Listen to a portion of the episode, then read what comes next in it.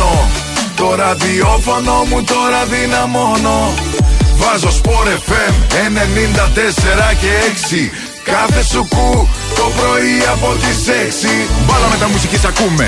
Τα σαρδάμ του Καλογεράκη συγχωρούμε. Από μπάλα, μπάσκετ μέχρι τένις. Ο Σταύρος λέει ό,τι θέλεις. Από εφημερίδες στην επικαιρότητα. Ξέρει πολύ καλά κάθε ενότητα. Από μπάλα, μπάσκετ μέχρι τένις. Ο Σταύρος λέει ό,τι θέλεις. Με στυλ αθλητικό και όχι μόνο. Το ραδιόφωνο μου τώρα δυναμώνω. Βάζω Sport FM 94 και 6. Κάθε σου κου το πρωί από τις 6. Με στυλ αθλητικό και όχι μόνο. Το ραδιόφωνο μου τώρα δυναμώνω. Βάζω Sport FM 94 και 6. Κάθε σου κου το πρωί από τις 6.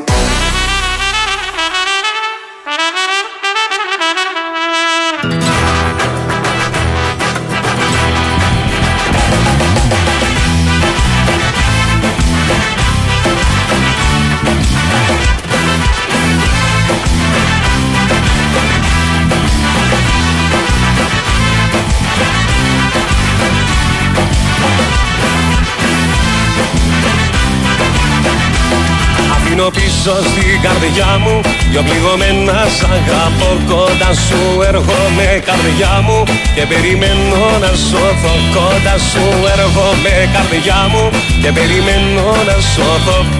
Αφήνω πίσω στην καρδιά μου δυο πληγωμένα σ' αγαπώ. Μου λες δεν γίνεται να ξαναείμαστε μαζί, πως αποφυλίεται και εγώ το μάτια γίνομαι. Μου λες δεν γίνεται, όμως με ένα μου φίλι η καρδιά μου γίνεται, γίνεται, γίνεται.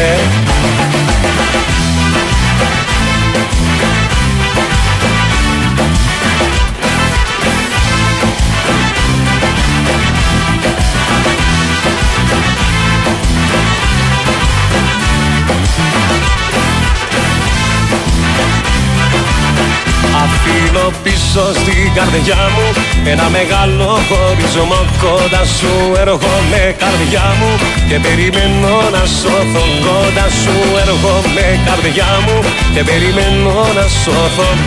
Αφήνω πίσω στην καρδιά μου ένα μεγάλο χωρισμό. Μου λες δεν γίνεται να ξαναείμαστε μαζί, πως αποφυλίεται και εγώ κομμάτια γίνομαι. Μου λες δεν γίνεται, όμως με ένα μου φίλι η καρδιά μου γίνεται, γίνεται, γίνεται. Μου λες δεν γίνεται να ξαναείμαστε μαζί, πως αποφυλίεται και εγώ κομμάτια γίνομαι.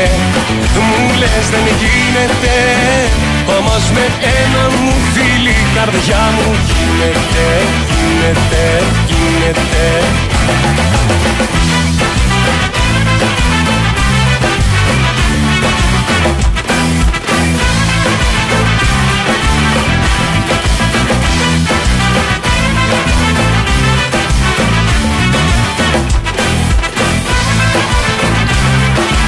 Μου λες δεν γίνεται να ξαναείμαστε μαζί, πως αποφυλίεται και εγώ κομμάτια γίνομαι. Μου λες δεν γίνεται, όμως με ένα μου φίλι η καρδιά μου γίνεται, γίνεται, γίνεται. Μου λες δεν γίνεται να ξαναείμαστε μαζί, πως αποφυλίεται και εγώ κομμάτια γίνομαι. Μου λες δεν γίνεται, όμως με ένα μου φίλι η καρδιά μου γίνεται, γίνεται, γίνεται.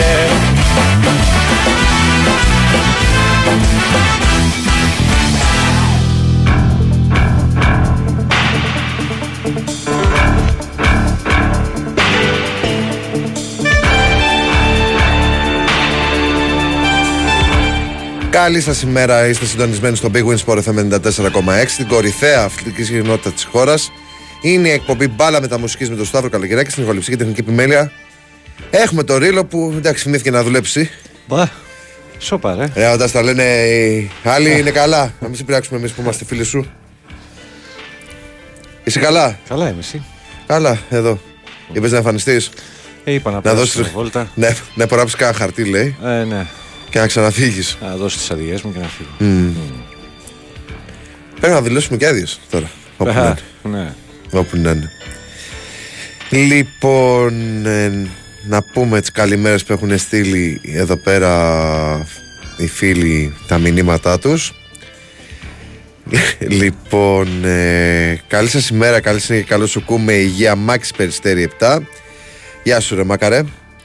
Καλημέρα, καλή εκπομπή. Πάμε Παοκάρα αύριο για την νίκη και Φόρτσα για τελικό. Ευτυχία Πειραιάς. Γεια σου Ευτυχία. Καλημέρα Σταυρό. Πάνω δες messenger για τους για τους Ρωμαίους. Ποιους Ρωμαίους? Τη Ρώμα.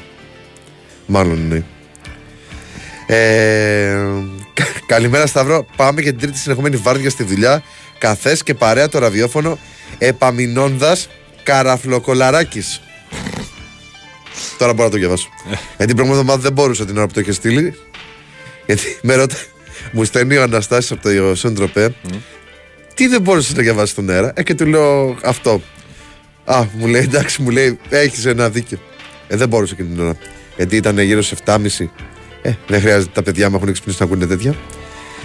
Καλημέρα από τα Δελέρια Τυρνάβου, λέει ο Δημήτρης. Γεια σου Δημητρό. Και ο φίλος ο Χάρης, Χάρης 21 Μπραχάμι. Καλημέρα Σταύρο. Επιτέλους Κυριακή. Έφτασε. Δεν έχει φτάσει Κυριακή. Σάββατο είναι. Μετά το αεροδρόμιο που ράγισαν και τα τσιμέντα από το λαό της ΑΕΚ, αυτό που θα συμβεί αύριο δεν θα έχει προηγούμενο. Εγώ βλέπω ήδη και Ελίας να έχει κλείσει από το μεσημέρι που είναι να γυρίσω για να πάω σπίτι. Ούτε σπίτι μου δεν θα πάω. Εύκολα. Φύγω νωρίτερα. Να φύγω τι ώρα ακριβώς? Να πάω στο ρομπόλι να φύγω κατά τις 11. Καλά θα είναι. Να πάω για μια βόλτα έτσι στη Φιλαδέλφια από την προηγούμενη εβδομάδα. Καλά θα είναι. Τι ωραία περιοχή Φιλαδέλφια. Τι ωραία, ευλογημένη περιοχή. Τι έχεις κάνει εδώ τώρα? Τι έπαθες? Θα το λύσουμε. Λοιπόν, κάποιο τραγούδι δεν παίζει? Δεν παίζει, θα σου εξηγήσω σε άλλη φάση. Μάλιστα. Δεν χρειάζεται τώρα στον αέρα. Λοιπόν, καλά, κατάλαβα ότι θα είναι. Λοιπόν, έχουμε και τα αποτελέσματα του NBA. Ένα βασικά, γιατί το άλλο σε εξέλιξη το παιχνίδι. Πέρασαν οι Heat στον τελικό της Ανατολής. Ναι, κόλλησα από τα σαρδάν που ακούγα πριν. Καιρό είχα να κάνω τέτοια σαρδάν. Εντάξει, μπλακα, δεν κάνω τέτοια πλέον σαρδά. Εντάξει, ρε φίλε, άμα έκανες τα ίδια σαρδά μετά από τόσο καιρό. Υπάρχει κόσμος που περιμένει. Γι' αυτό είναι πάνω στο ραδιόφωνο. Για αυτές τις στιγμές. Τις στιγμές της δόξας μου. Είχαμε τους Hit οι οποίοι επικράτησαν με 96-92 τον Νίξ μέσα στο Μαϊάμι. Προκρίθηκαν με 4. Δεν ξεκίνησε καλά. Προκρίθηκαν με 4-2. Στους τελικούς της Ανατολής και περιμένουν τον νικητή του ζευγαριού Celtics Sixers για να δούμε ποιος θα παίξει. Και τώρα είναι σε εξέλιξη στη δεύτερη περίοδο το παιχνίδι Lakers Warriors 47-37 κερδίζουν οι λιμνάνθρωποι.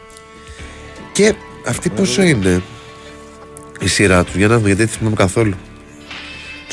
3-2 προηγείται το Los Angeles. Οπότε άμα κερδίσει σήμερα προκρίνεται στη Δύση. Ναι. Στη Δύση, μάλιστα. Γίνεται δουλίτσα. Γίνεται δουλίτσα εκεί πέρα στο. Δεν πήγαιναν τόσο καλά μέσα στην κανονική περίοδο. Στην κανονική περίοδο ήταν τραγική, αλλά δεν ξέρω. NBA. Να το. Αυτό είναι, ξέρω εγώ. Όχι, το 4 πρέπει να είναι. Το 4 είναι το 8. Το 8 live λέει. 8 live δεν λέει 8. Live λέει. Οκ, λέω. Λοιπόν, τι ήθελα να δω.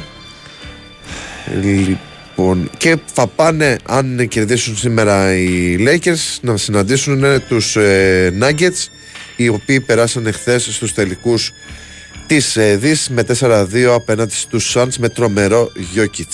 Τρομερός και φοβερός. Λοιπόν, καλημέρα παιδιά, καλή εκπομπή, πάνω μου πολλά φιλιά. Ένα μεγάλο αντίος σε ένα καλό φίλο που έφυγε, τον Τζόρτζιο Αντώνης Ρούμπος. Ναι, ο Τζόρτζιο. Ο αλογομούρης που λέγει ο. Ο γνωστός που έγινε στον αέρα. Ναι, ο Γερασίμος. Λάκκανς. Έφυγε τη ζωή δυστυχώς. Στα 50-52 του κάπου εκεί. Σόπαρε. Ναι. Γεια σου Αντώνη, ελπίζω να τα έχεις λύσει τα θέματα, ξέρεις εσύ. Και ελαφρύ το χώμα για τον Τζόρτζιο. Καλημέρα και στον Πάνο, λέει δίπλα το έφτασε ενώ. που περιμένουμε πώς και πώς από τη Δευτέρα. Άσε που πολύ θα είναι η Φιλαδέλφια από σήμερα το απόγευμα, όπως και ο Original 21. Άρα σήμερα να μην βγούμε εμείς, οι νεοϊωνιώτες. Όχι, να μην βγείτε. Στη Νέα Ιωνία σας. Τι θέλετε τα Φιλαδέλφια τώρα. Πλάκα στην πλάκα, ρε φίλε. Δεν έχει η Νέα Ιωνία στέκια πλέον για να πας να κάτσεις να ευχαριστηθείς. Δεν έχει. Παλιότερα είχε εκεί κοντά στο σταθμό του τρένου. Δεν έχει. Λοιπόν, ένας φίλος δεν ξέρω, τραβάει ζόρι πρωί-πρωί. Πώς σου φάνηκε, λέει, ο Βάζελος θα πάρει αυτό που το αξίζει. Δεν μπορώ πραγματικά. Και το καλύτερο απ' όλα είναι αυτό που έγραψε και η Μαρία. Δεν ξέρω πόσοι από εσάς το διαβάσατε, πώς την ακολουθείτε.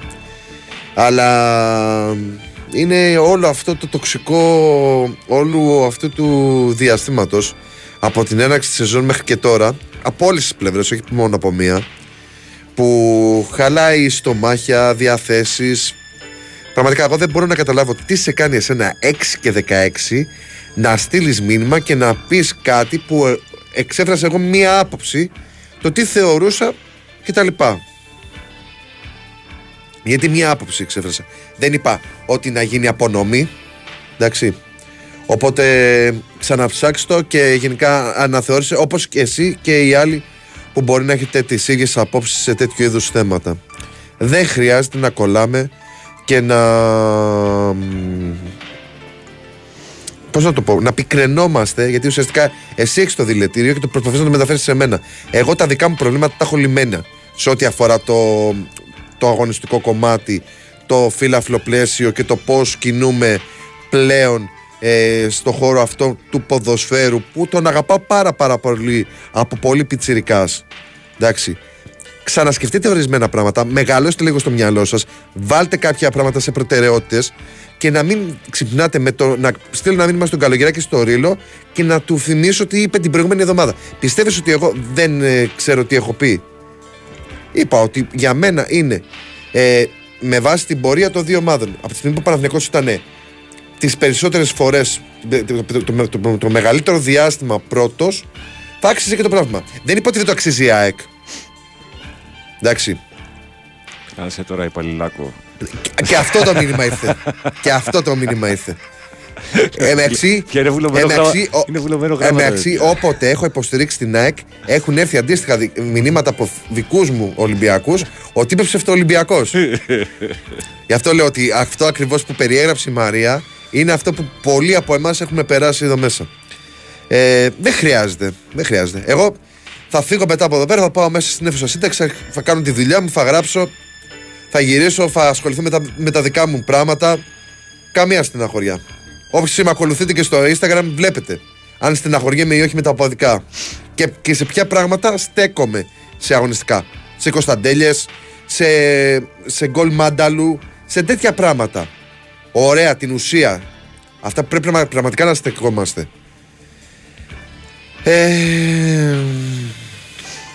Λοιπόν, ο άλλος λέει: Καλογεράκη, θα σου το πω με πολύ ωραίο τρόπο. Εσείς είστε προκλητικοί όλη τη σεζόν. Εσείς κάνετε όλο αυτό το κλίμα. Έτσι, Καλογεράκη. Εσύ το έχεις κάνει όλο αυτό το κλίμα. Δεν πειράζει. Εγώ αρχίζω και μπλοκάρω τώρα, να ξέρεις. Όποιους βλέπω περίεργους, αρχίζω και μπλοκάρω. Καλά, γενικώς υπάρχουν πάντα πολύ ωραίοι.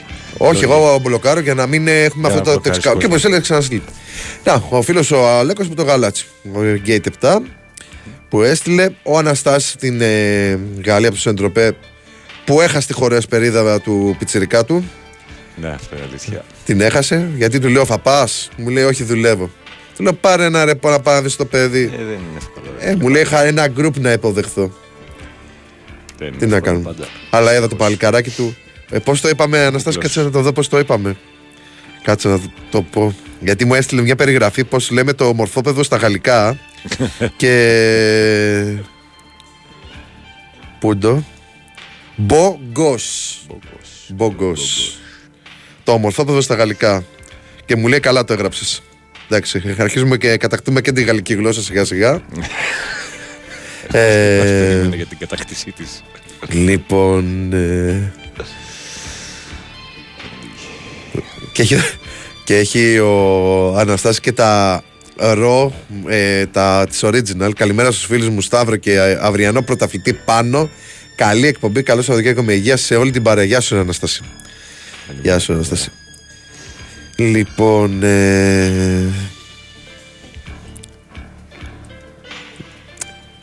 εκείνο που θέλω να ξεκαθαρίσουμε είναι ότι η ΑΕΚ είναι δίκαια πρωταθλήτρια σε έναν μαραθώνιο που σας είχα πει από την αρχή της σεζόν ότι θα είναι μαραθώνιος φέτος.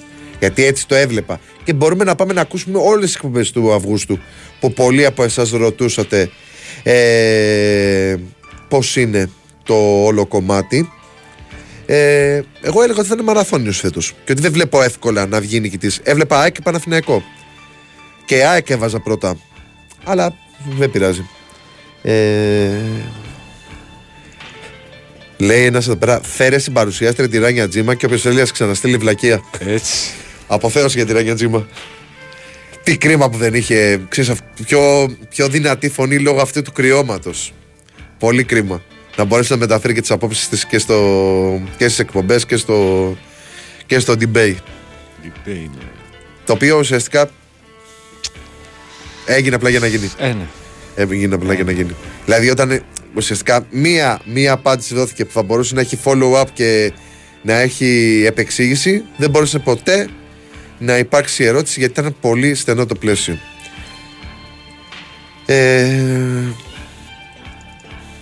Δεν ξέρω αν θα μπορούσα ποτέ. Δεν ανήκω και σε αυτό το τομέα του πολιτικού, αλλά δεν ξέρω. Επειδή είμαι μέλος της ΕΣΥΑ, είμαι δημοσιογράφος κανονικά και με τη Βούλα.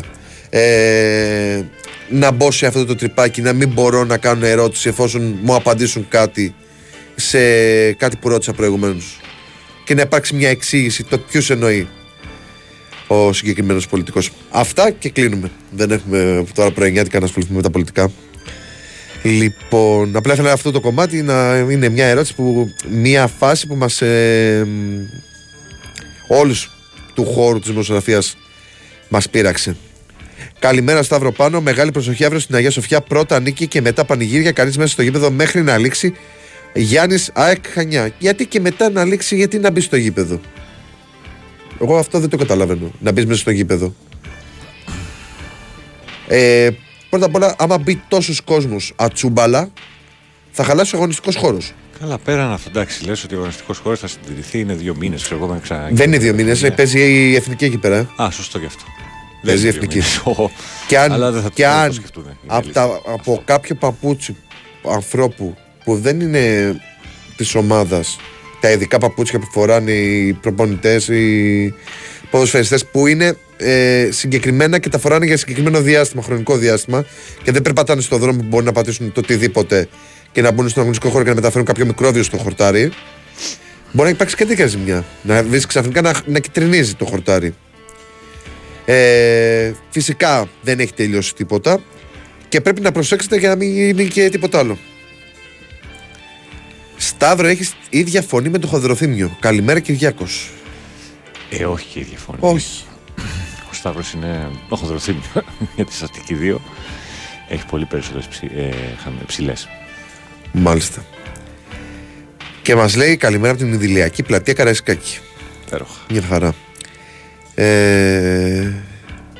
Ναι, τα τηλέφωνα λέει για τους Τούρκους. Δεν μπορώ να καταλάβω αν θα κάνανε τηλέφωνα. Δηλαδή κάνεις τηλέφωνα εκείνη την ώρα. Την απάντηση στο Βαρουφάκι. Ναι. Ότι αν έμπαιναν ας πούμε οι Τούρκοι και ανέβαιναν σε κάποια βραχονησίδα, τι θα έκανε? Και λέει θα παίρνα πολλά τηλέφωνα. Ναι ρε φίλε, μιλάς με την Ευρωπαϊκή Ένωση. Έχω εισβολή.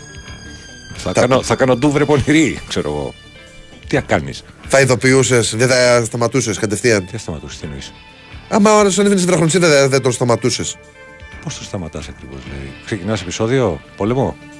Θα τον άφηνες να ανέβει στην βραχονισίδα σου. Σε οποιαδήποτε μέρος. Στα ελληνικής επικρατείας. Δεν θυμάσαι. Δεν ήσουν μικρός. Το 96. 97. Εγώ δεν μπορώ να το διανοηθώ ότι τον αφήνεις όμως. Δηλαδή. Κάπως πρέπει να αντιδράσεις. Θα αντιδράσεις με τηλέφωνα.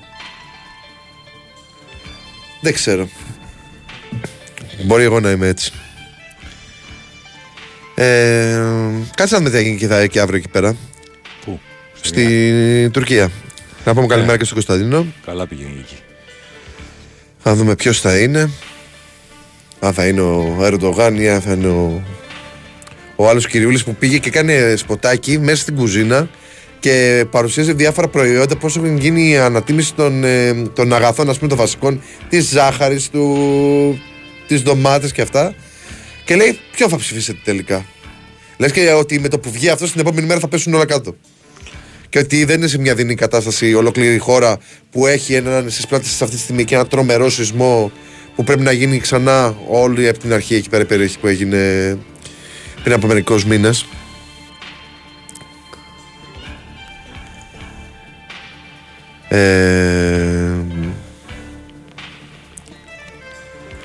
Τι να πω. 25 πήγε. Μπράβο. Άμα έχεις καλή παρέα. Εγώ πάντως δεν ξέρω. Δεν ξέρω πώς θα αντιδρούσα. Δεν ξέρω αν θα έπαιρνα τηλέφωνα. Δηλαδή αυτό είναι με... Μπορεί να μην ειδοποιήσει για το θερμό επεισόδιο, ας πούμε, τους συμμάχους. Πώς θα γίνει. Πρέπει να είσαι σε ανοιχτή γραμμή διαρκώς, ας πούμε. Με το Υπουργείο Αμήνης, προφανώς. Με τους Αμερικάνους, με τους Ρώσους, με τους Κινέζους. Αν είσαι προτεκτοράτος εδώ πέρα, θα έτσι δουλεύεις. Δεν ξέρω πραγματικά. Είναι πολύ δύσκολο χωρίς το όλο κομμάτι. Θέλω να βαντάρω, ας πούμε. Βάρου φάκι, ξέρω. Τι θα κάνεις. Δεν ξέρω. Εντάξει, κοιτάει και η ερώτηση. Ήταν ερώτηση όμως καλή παγίδα. Ήταν από αυτές που... Από ρε παιδί μου περιμένεις μια απάντηση. Είναι σαν να λες, ρε παιδί μου, αν μπει κάποιος στο σπίτι σου και σε κοιμάσαι, τι θα κάνεις. Και εγώ μπορώ να σου απαντήσω, ρε παιδάκι μου, ξέρω εγώ, θα βγάλω ένα μαχαίρι του. Ξέρω εγώ, να αμυνθώ. Και να μην κάνεις τίποτα, παγώσεις, ξέρω. Άμα επιχειρήσεις κάποιος να μπει στο σπίτι σου, δεν θα αντιδράσεις. Είσαι σίγουρος ότι θα παγώσεις, ας πούμε. Μια φωνή, και εξαρτάται, ναι, μια φωνή. Και μπαίνει μέσα αυτός, ξέρω εγώ, με ένα σπρέι, ας πούμε, και αρχίζει και ψεκάζει. Και δεν προλαβαίνεις. Ή παγώνεις, ρε παιδάκι, το φόβος. Υπάρχουν πόσα σενάρια, ρε φίλε. Ας αφήσουμε τα σενάρια να μείνουν σενάρια και ας ελπίσουμε ότι δεν θα γίνει ποτέ κάτι τέτοιο, γιατί δεν θέλουμε να είμαστε σε αντιπαράθεση με την Τουρκία και με τους Τούρκους, που με το λαό δεν έχουμε κανένα πρόβλημα. Και έχουμε ξεκάθαρα με τον Ερντογάν και με τις όποιες κινήσεις έχει κάνει το προηγούμενο διάστημα μαζί με τον Ακάρ και τους άλλους. Ο Ερντογάν είναι πόσα χρόνια στην εξουσία τώρα, ξέρω. Αρκετά. Είναι αρκετά χρόνια. Λοιπόν, θερμό επεισόδιο με τον Ερντογάν δεν έχει γίνει. Πολλές απειλές, αυτά, να το πούμε, σκυλί που γαβγίζει, δεν έχει δαγκώσει ακόμα. Το μόνο, το χειρότερο, ας πούμε, που έχει γίνει επί Ερντογάν είναι αυτή η ιστορία με το Roots Race, το οποίο καλά πέρα να τον παραβιάσουν, οι οποίες είναι χρόνια. Και καθημερινές και πολλές. Δεν έχει να κάνει τον Ερντογάν. Το Roots Race που, εντάξει, έκοβε για πολύ καιρό βόλτες στο Αιγαίο.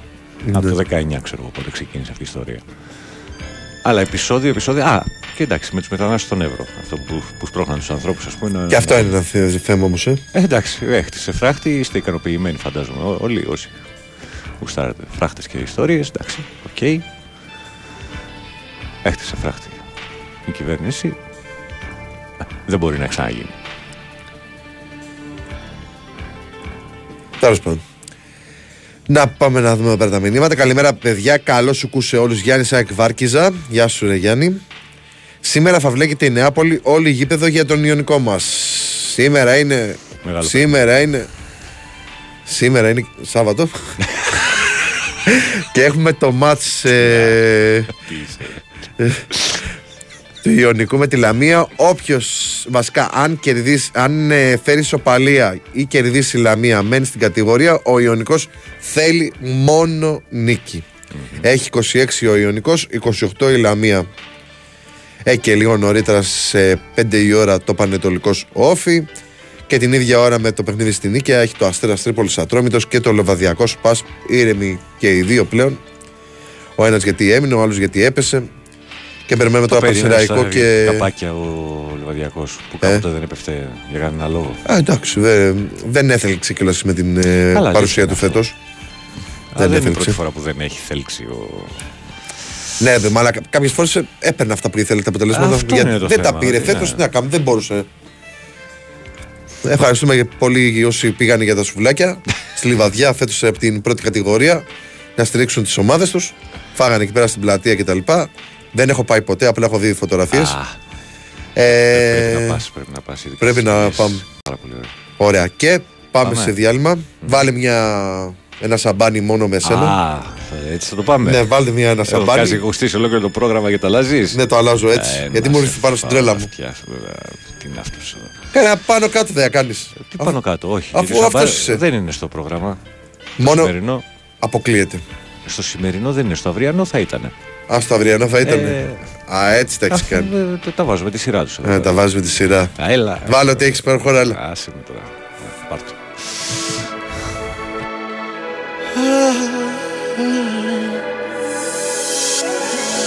Έχω τόσο να πω, μόνο με σένα, μόνο με σένα. Θέλω να σε έχω εδώ, σαν χαράκια πάνω στο δέρμα. Νιώθω στο πουθενά και σε γυρεύω απεγνωσμένα. Έχω μια αγκαλιά, μόνο για σένα, μόνο για σένα. Έχω τόσα να πω, μόνο με σένα, μόνο με σένα. Θέλω να σε έχω εδώ, σαν χαράκια πάνω στο δέρμα. Νιώθω στο πουθενά και σε γυρεύω απεγνωσμένα. Έχω μια αγκαλιά, μόνο για σένα, μόνο για σένα. Έγινες κομμάτι μου, πόσο να υποκριθώ, μακριά σου δεν ζω. Νιώσε με αγάπη μου, κόψε με στα δυο, να ξυπνάω δεν μπορώ. Μόνο στο κρεβάτι μου, στο ζεστό σου κορμί, στο βαθύ σου φίλι, κρύψε με αγάπη μου. Ανασένεις εσύ και αναπνέω εγώ. Ψέματα πια μη λες στον εαυτό σου. Είμαι κομμάτι κι εγώ δικό σου. Δεν έχω επιλογή, σώμα και ψυχή. Θα είμαι για πάντα ο άνθρωπος σου. Έχω τόσα να πω, μόνο με σένα, μόνο με σένα. Θέλω να σε έχω εδώ, σαν χαράκια πάνω στο δέρμα. Νιώθω στο πουθενά και σε γυρεύω απελπισμένα. Έχω μια αγκαλιά, μόνο για σένα, μόνο για σένα.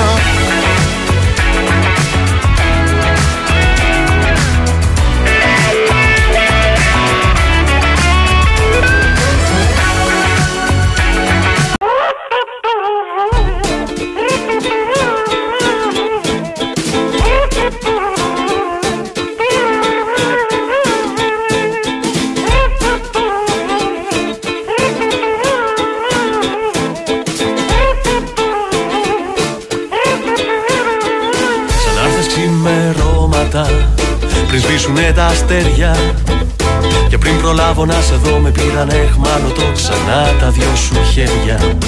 Ξανάρθες ξημερώματα και πάλι μεθυσμένη, λες και δεν έχει το πρωί για την αγάπη σου στιγμή και με το φως πεθαίνει.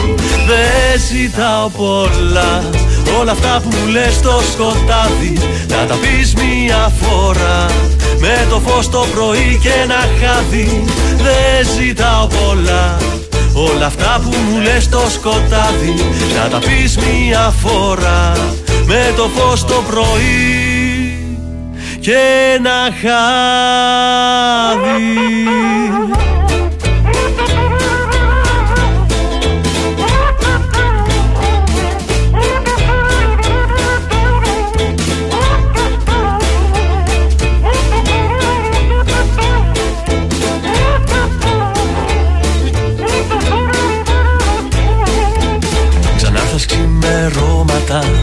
Κι όλο και με φιλούσες, κι όλη την ώρα έψαχνα να δω μέσα στα μάτια σου, μα εσύ δεν με κοιτούσες. Ξανάρθες χειμερώματα και πάλι μεθυσμένη, λες και δεν έχει το πρωί για την αγάπη σου στιγμή και με το φως πεθαίνει. Δεν ζητάω πολλά, όλα αυτά που μου λες το σκοτάδι να τα πεις μια φορά, με το φως το πρωί και ένα χάδι. Δεν ζητάω πολλά, όλα αυτά που μου λες το σκοτάδι να τα πεις μια φορά, με το φως το πρωί και ένα χάδι.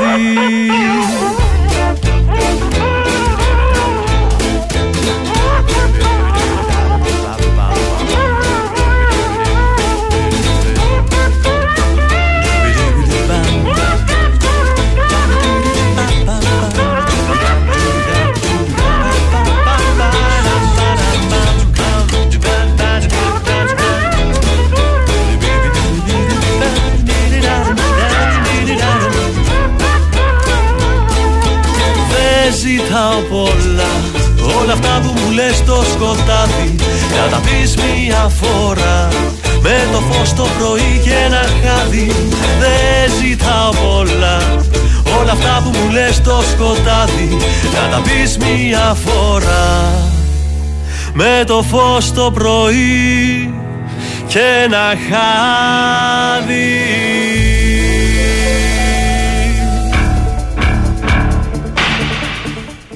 Μια χαρά, και άρα. Σαμπάνι και μαραβέγια. Τον Κωστή το για όποιον θεωρεί ότι κάνει παρεμβάσεις ο Ρίλος, όχι, είναι δικές μου επιλογές στα τραγούδια. Δεν θέλετε να κάνω παρέμβαση εγώ. Δεν θέλετε.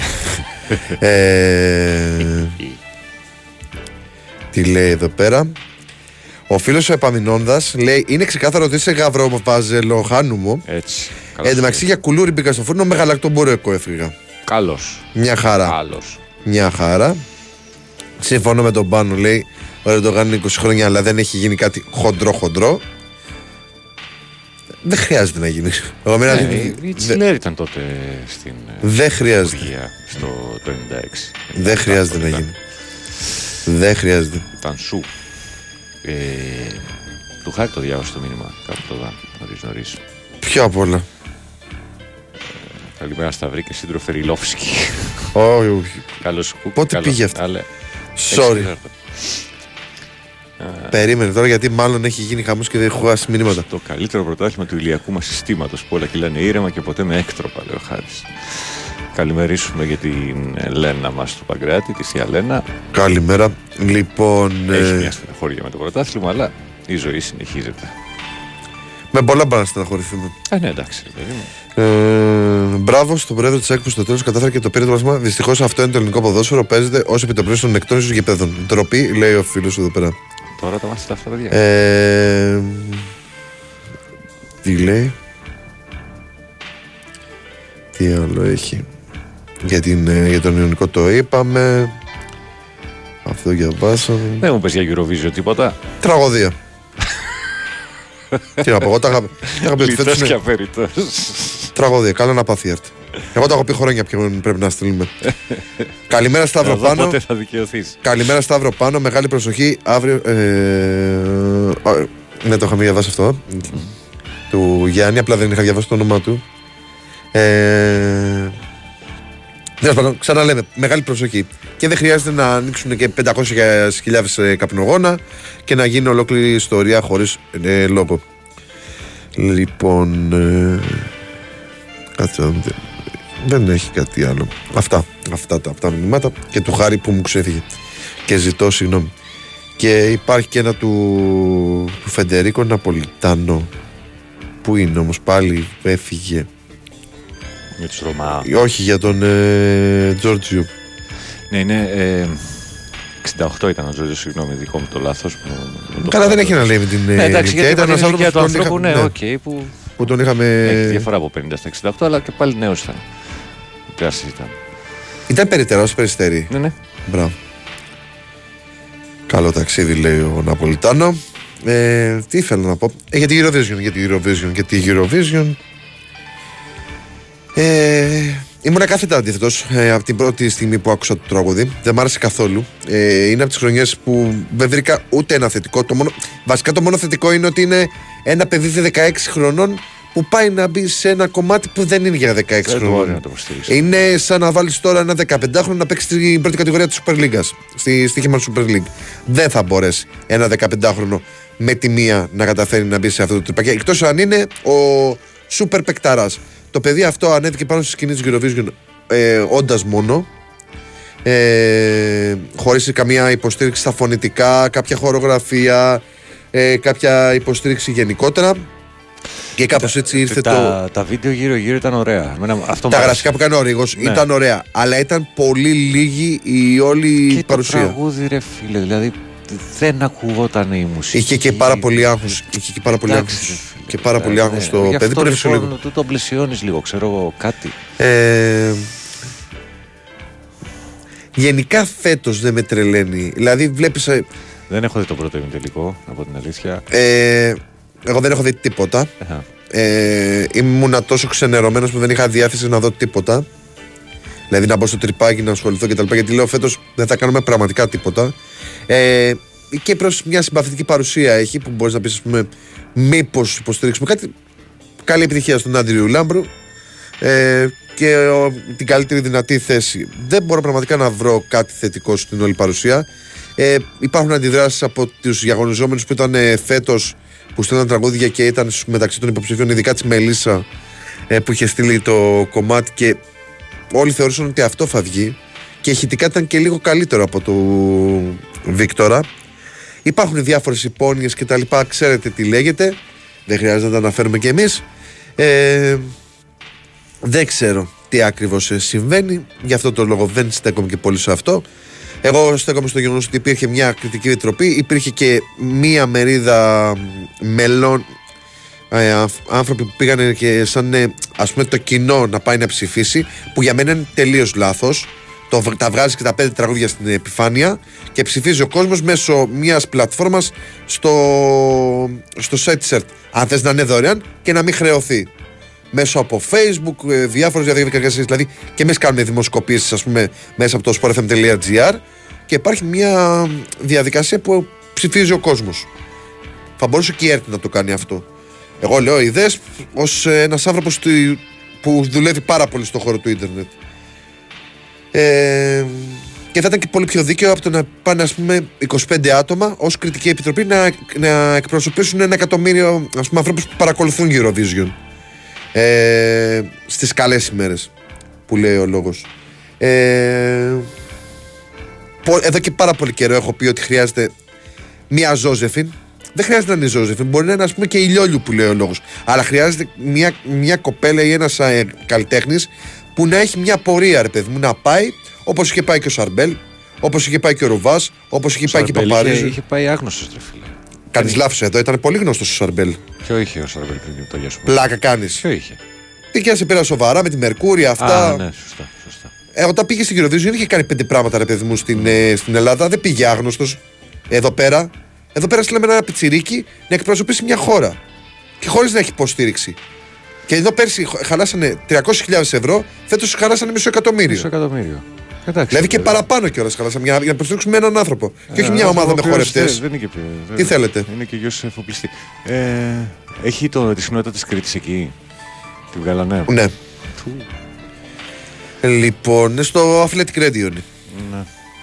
Athletic Sport FM. Ναι. Λοιπόν, δεν έχω κάτι άλλο να πω για αυτό το κομμάτι. Εγώ έχω εκφράσει πολύ καιρό ότι πρέπει να πάει η Ζόζεφιν.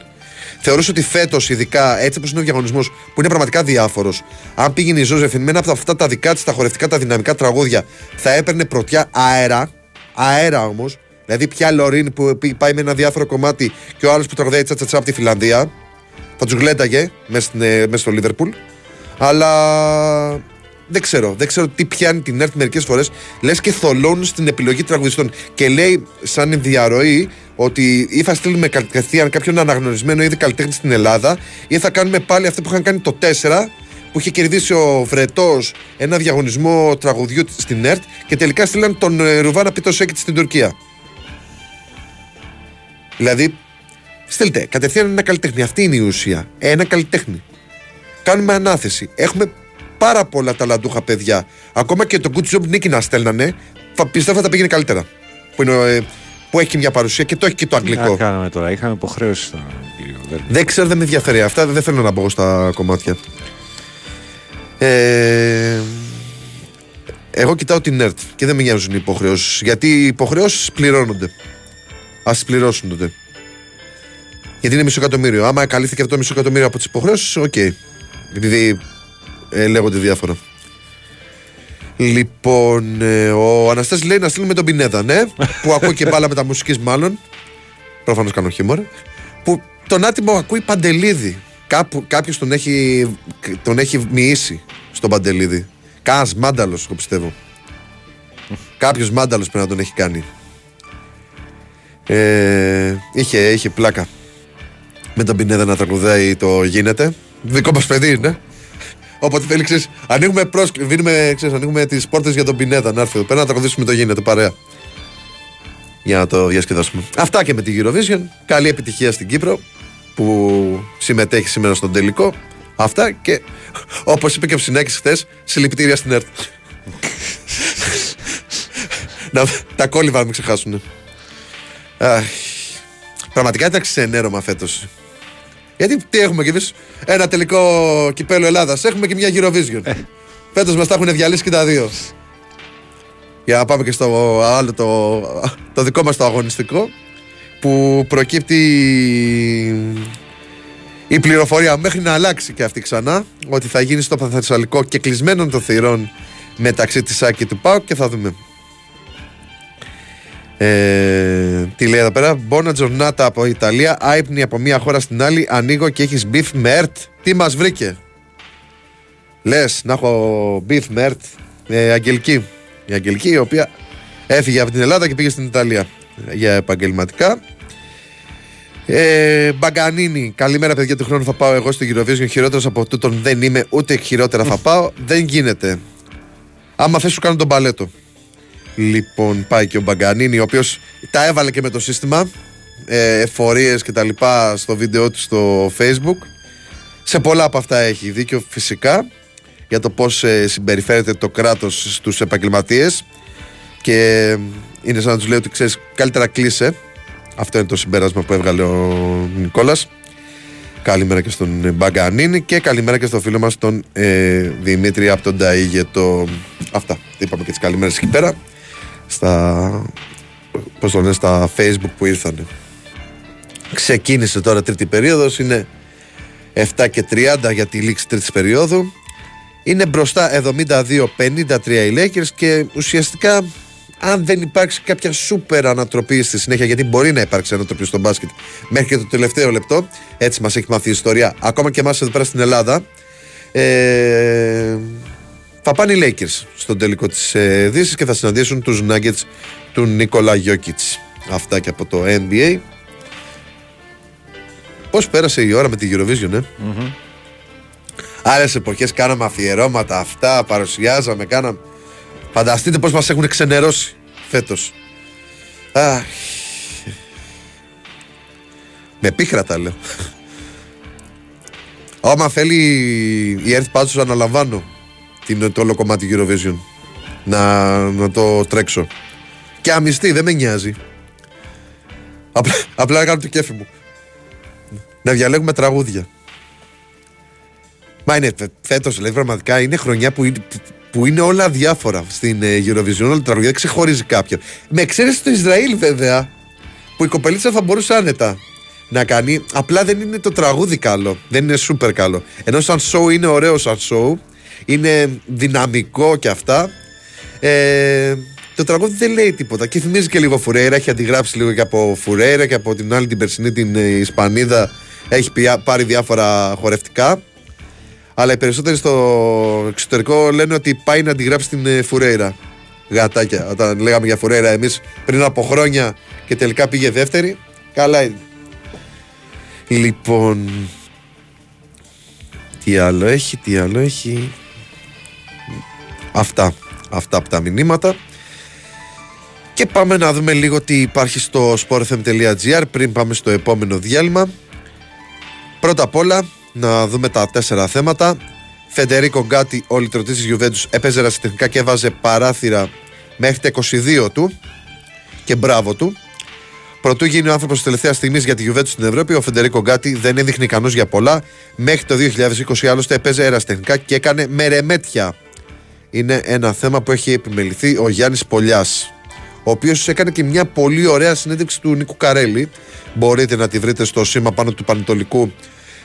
Για όποιον θέλει να δει τι είπε για τον Παναθηναϊκό και γενικότερα για την καριέρα του ο Καρέλης, και πολύ ωραίο θέμα αυτό για τον Γκάτι της Γιουβέντους. Φάρσα το τηλεφώνημα για βόμβα στην ΟΠΑΠ Αρίνα, και δεν χρειάζονται τέτοιες βλακίες, ειδικά σε μέρες που θα έχει πάρα πολύ κόσμο και θα δημιουργηθεί πρόβλημα. Δεν χρειάζεται να είμαστε βλάκες τέτοιες μέρες. Και γενικώς δεν χρειάζεται να κάνουμε τέτοιες βλακίες και να στατώνουμε ολόκληρες περιοχές, γιατί δεν είναι μόνο το γήπεδο. Υπάρχουν και πολυκατοικίες και σπίτια και μαγαζιά που έχουν αρκετό κόσμο όλες τις ώρες της μέρας, ειδικά βράδυ στη Νέα Φιλαδέλφια. που πάει ο κάθε άνθρωπος να πιει ένα ποτό, να πιει τον καφέ του, να περάσει καλά, να φάει, γιατί έχει και πολλά μαγαζάκια με φαγητό η Φιλαδέλφια. Και είναι πραγματικά βλακεία να παίρνεις τηλέφωνο, έστω και για φάρσα, και να λες για βόμβα κοντά στο γήπεδο ή οπουδήποτε.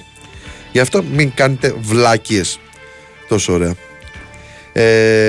Νικολογιάννης να ξαναμπεί στον ευρωπαϊκό χάρτη ο Παναθηναϊκός, και αυτό είναι μια οπωσδήποτε είναι το σύνθημα βασικά για την επόμενη σεζόν, ότι πρέπει να πάει όσο πιο μακριά γίνεται στην Ευρώπη, να μπει σε ομίλους που έχει καιρό να το κάνει και να μπορέσει να είναι δυνατός σιγά σιγά με την ομάδα που έχει χτίσει ο Γιοβάνοβιτς, που ακούγοντας τις δηλώσεις του ένιωσα μια στεναχώρια, γιατί πίστεψε πολύ σε αυτή την ομάδα, θεώρησε ότι αδικήθηκε η ομάδα του από τη στιγμή που δεν της επέτρεψαν να παίξει όπως θα μπορούσε να παίξει, επειδή οι παίχτες του ήταν επηρεασμένοι από τον κορονοϊό.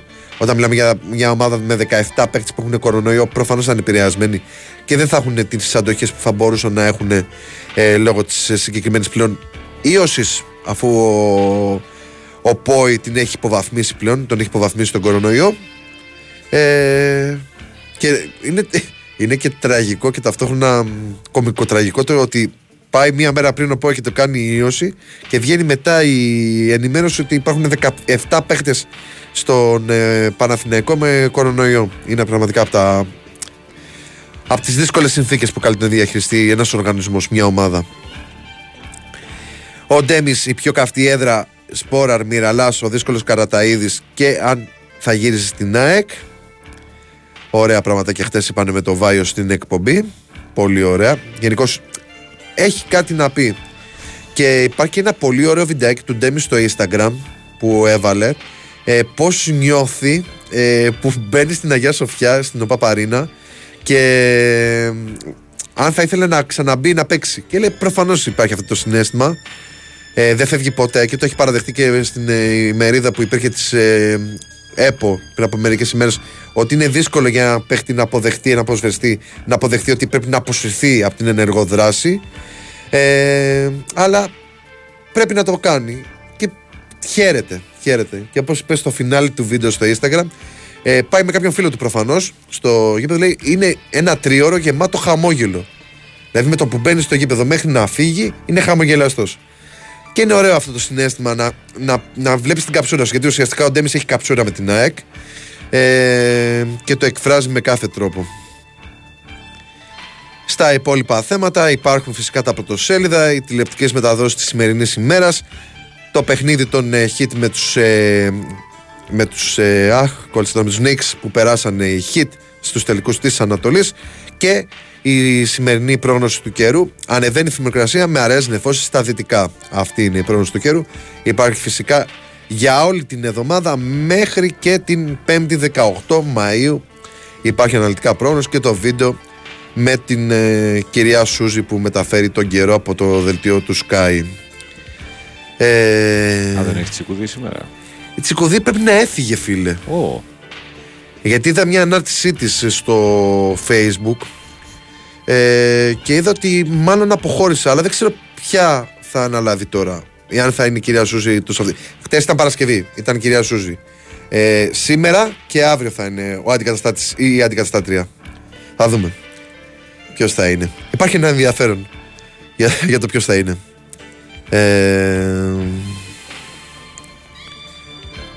Ποιος έκανε φάρσα, κάποιος πολίτης ή το ίδιο το Μέγκα που το μετέφερε? Δεν έχω ιδέα. Το Μέγκα το μετέφερε απλά.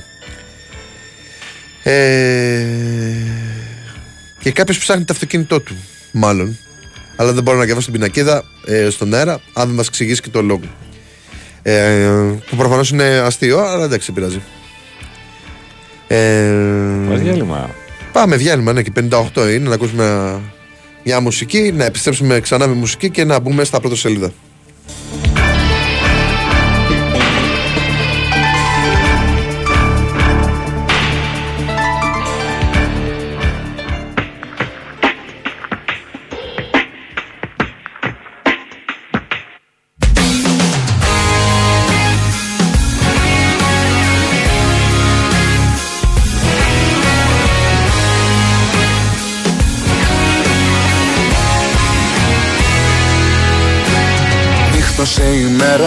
πάει κι η Δευτέρα, όπως κι η καρδιά μου ο καιρός μου δώσει.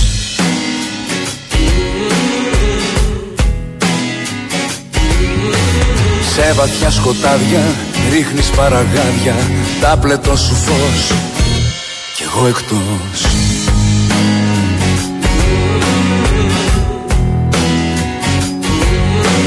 Κλείνω μάτια μα ο ύπνος κομμάτιαζεται. Στην όδος σου ο καημός μου με έχει βγάλει. Σιώπη σου προδοσία ονομάζεται. Μες στη δίνη του θύμου ρίχνει πάλι. Οδός με ξημερώματα σε ένα παγκάκι του δρόμου σπασμένο. Καράζω πάλι τα δυο μας ονόματα και ζω νομίζω μα δεν ανασένω.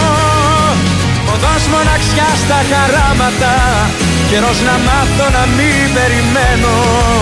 Έχεις ξεχάσει κι εσύ και τα θαύματα, οδός μοναξιάς τα χαράματα.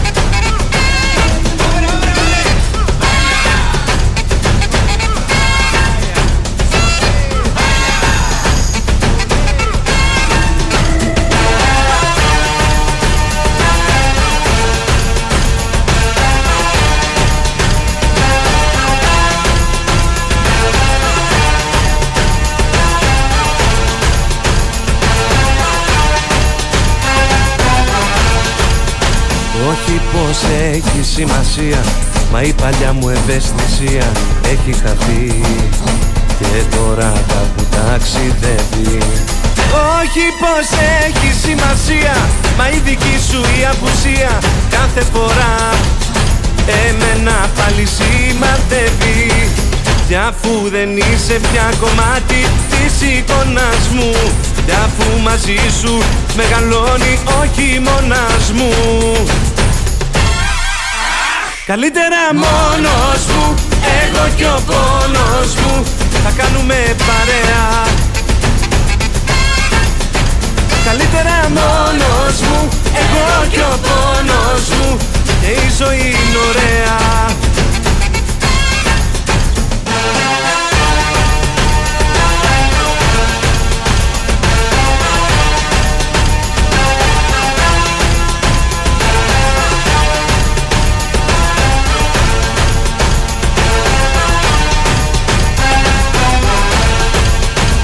Όχι πως νιώθω πληγωμένος, μα τόσα χρόνια ερωτευμένος μες στα σκοτάδια, πότε το φως δεν είδα. Όχι πως είμαι θυμωμένος, νιώθω απλά παγιδευμένος και λέω τώρα να αλλάξω τη σελίδα. Κι αφού δεν είσαι πια κομμάτι της εικόνας μου, κι αφού μαζί σου μεγαλώνει ο χειμώνας μου, καλύτερα μόνος μου, εγώ κι ο πόνος μου, θα κάνουμε παρέα. Καλύτερα μόνος μου, εγώ κι ο πόνος μου, και η ζωή είναι ωραία. Καλύτερα μόνος μου, εγώ κι ο πόνος μου, θα κάνουμε παρέα. Καλύτερα μόνος μου, εγώ κι ο πόνος μου, και η ζωή είναι ωραία.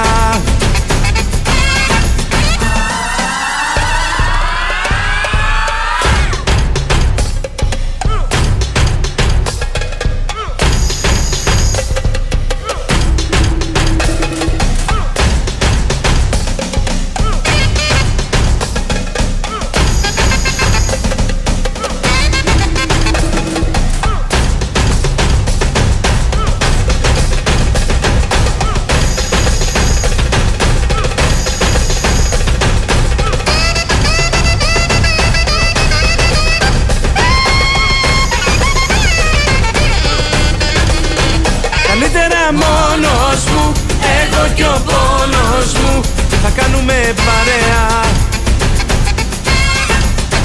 Καλύτερα μόνος μου, εγώ και ο πόνος μου, και η ζωή είναι ωραία. Καλύτερα μόνος μου, εγώ και ο πόνος μου, θα κάνουμε παρέα. Καλύτερα μόνος μου, εγώ και ο πόνος μου, και η ζωή είναι ωραία.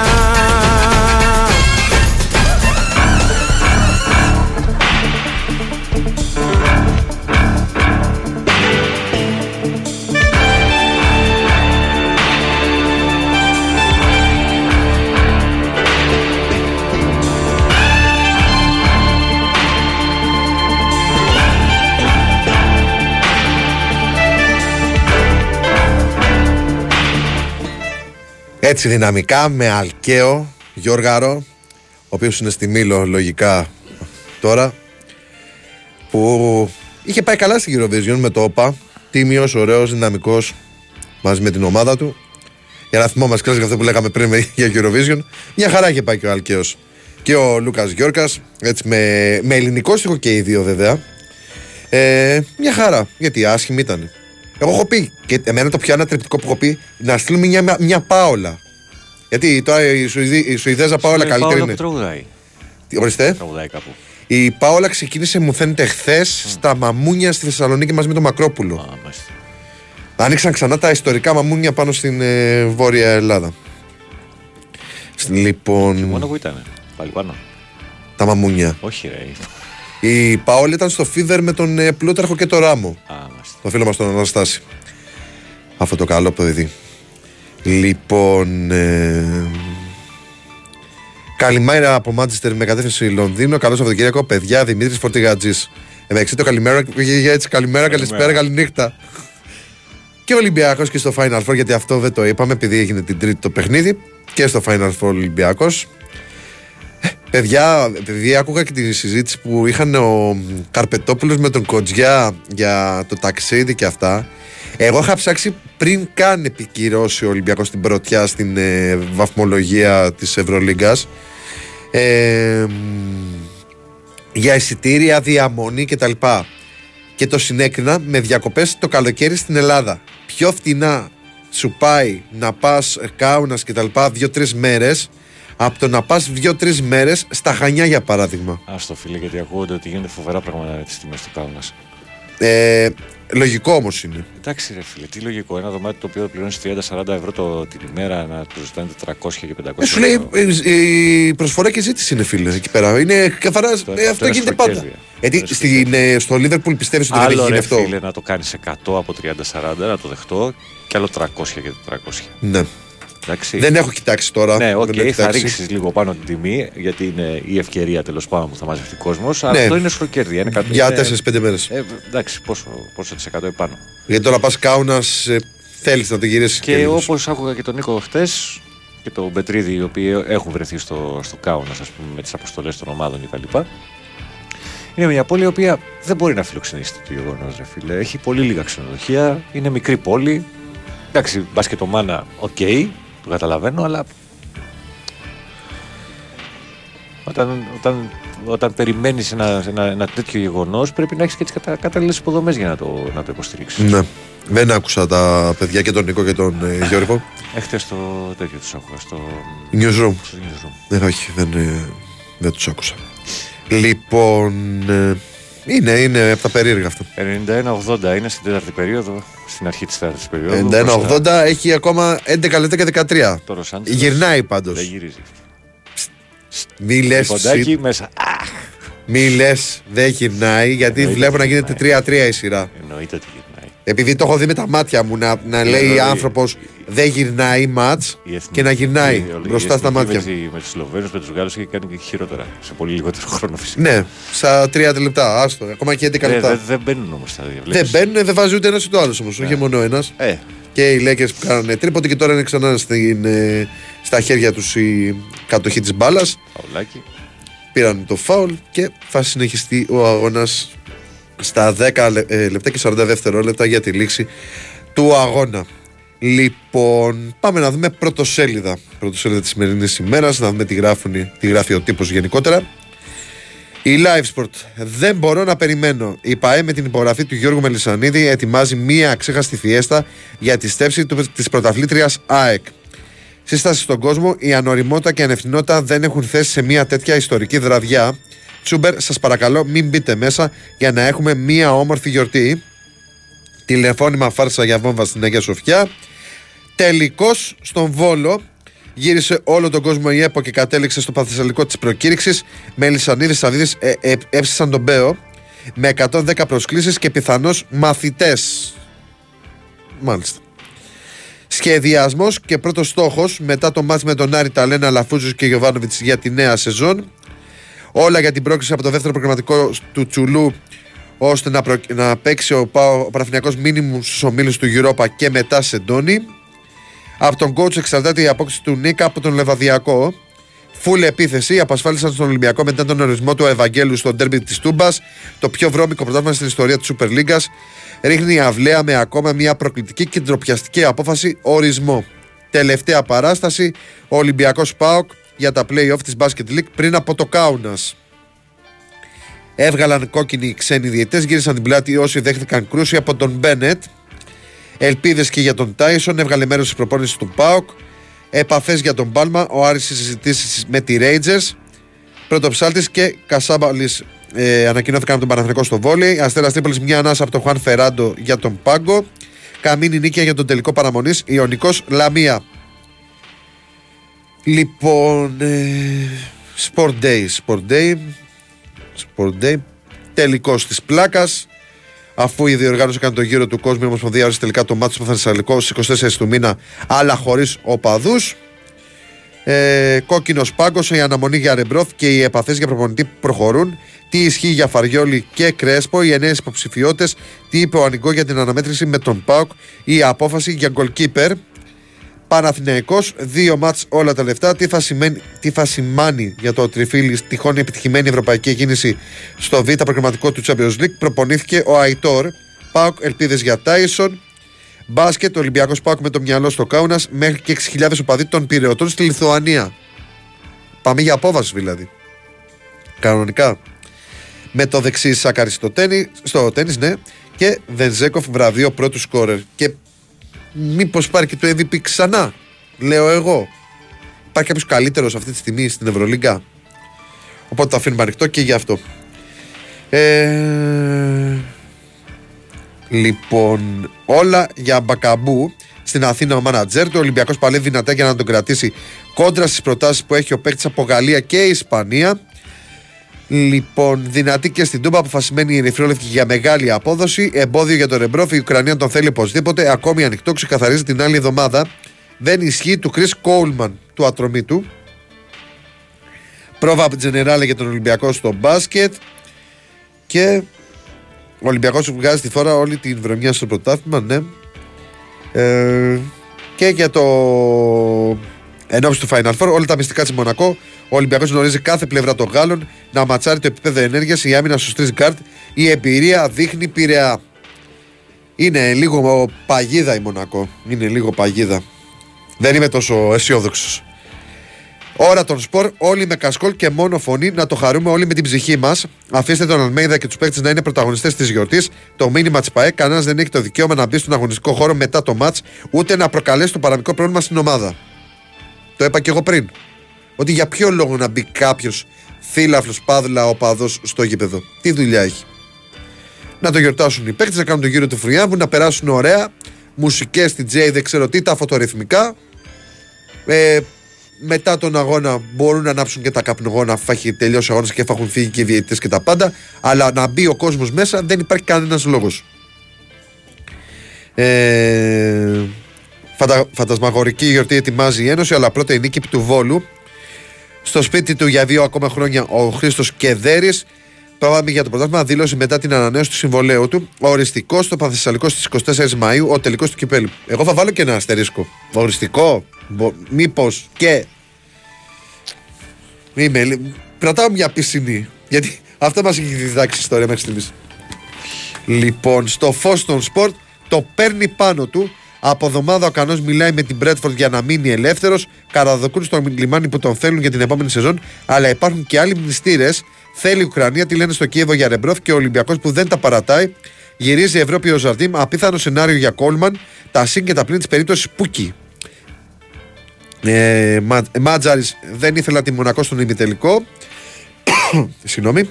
Η μπάλα στον Σλούκα, ο Μπαρτζόκας ποντάρει στον ομαδικό μπάσκετ, αλλά το 33χρονος γκάρτ θα έχει πιο ενεργό και πρωταγωνιστικό ρόλο στο Κάουνας.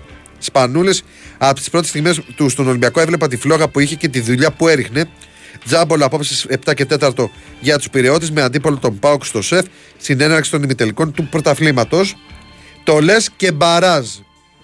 Ιωνικός Λαμία απόψε στη Νεάπολη για μία θέση στη Super League της επόμενης αγωνιστικής περίοδου. Μόνο νίκη θέλει η ομάδα του Μιχάλη Γρηγορίου και με ισοπαλία παραμένουν στην κατηγορία οι φιλοξενούμενοι του Λεωνίδα Βόκολου. Τελικά Βόλος για το κύπελο. Champions League εν μέσω τελικών. Ο Ολυμπιακός υποδέχεται 7,5 την Δυναμό Τυφλίβα στον Πειραιά για τη 13η αγωνιστική της φάσης των ομίλων. Η Βουλιαγμένη δοκιμάζεται στη Βαρκελόνη κόντρα στην πρωτοπόρο Μπαρτσελονέτα. Σπριντ στις 2 η ώρα. Και πάμε και στη Βόρεια Ελλάδα. Να δούμε τι γράφουν οι Μέτρο Σπορτ και η Φόρτσα. Να δούμε εδώ. Μέτρο Σπορτ Φόρτσα τις ανοίγουμε.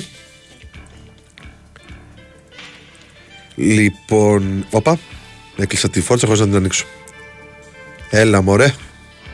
Λοιπόν, η Μέτρος που το έχει αριστεράρει δεξιά ΠΑΟΚ. Τα πάντα για να τους δικαιώσω. Ο Τόλης Τερζής δηλώνει αποφασισμένος να πετύχει για να ανταποκριθεί στην εμπιστοσύνη προς το πρόσωπό του. Αυλαία χωρίς αλλαγές. Ίδιο πλάνο για το αυριανό αγώνα με τον Παναθηναϊκό. Εξαιρετικά αμφίβολοι Φαμπιάνο και Πάλμα. Δεν υπολογίζεται ο Μπράμπετς. Περιμένουμε τις συμφωνίες. Τι λέει για τις διαδοχικές συναντήσεις με τον Παλίκουτσα. Το πλάνο της επόμενης σεζόν και για αυτούς που μένουν, φεύγουν και έρχονται. Σκληρό πόκερ, νέο μπαράζ δημοσιευμάτων από τη Σκωτία για Ρέιτζερς, Πάλμα και 5 εκατομμύρια ευρώ. Αναμένονται νέα πρόταση από Άντερλετ και προσφορά από Κοπεχάγη. Μάλιστα, για τον Πάλμα. Ωραίος ο Πάλμα. Δυνατός πολύ και ενώ στην αρχή δεν έδειξε, δεν μπόρεσε να προσαρμοστεί άμεσα. Τώρα στο φινάλε που έχει μπει για τα καλά στο κλίμα του Άρη, βλέπουμε πόσο σημαντικός παίκτης είναι.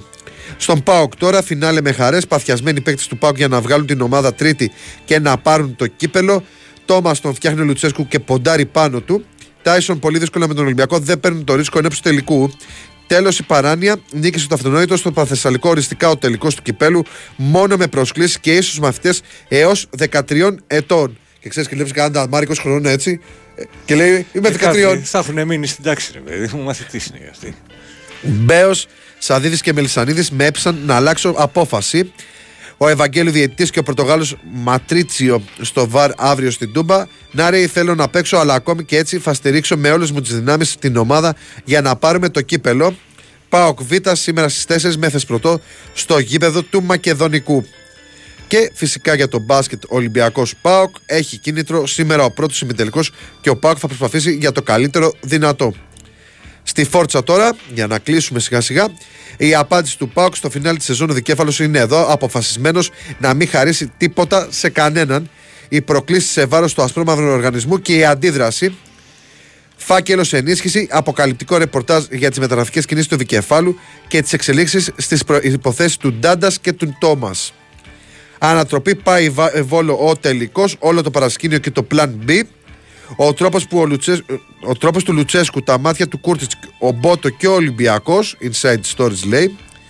Η Κυριακή των αποχαιρετισμών, η ώρα για τα αντίο για τον Ελκαντουρί και τον Μπίσεσβαρ. Υπάρχει και ένα σενάριο για τον Μπίσεσβαρ, θα δούμε τι θα γίνει. Αυτά έχει η Φόρτσα και κάπως έτσι ολοκληρώνουμε την ανάγνωση των αθλητικών εφημερίδων με την Φόρτσα και μπορείτε να τα δείτε όλα στο sportfm.gr, αθλητικά, ξένου τύπου και πολιτικά στο κομμάτι αυτό. Λοιπόν, τι άλλο έχει. Ένας φίλος λέει εδώ πέρα καλημέρα από άσπρα σπίτια Διωτίας, εσχροκέδια στο φουλ για το Final Four από 764 μέρες ξενοδοχείο και τα λοιπά, εκτός εισιτηρίων κάπου όπα.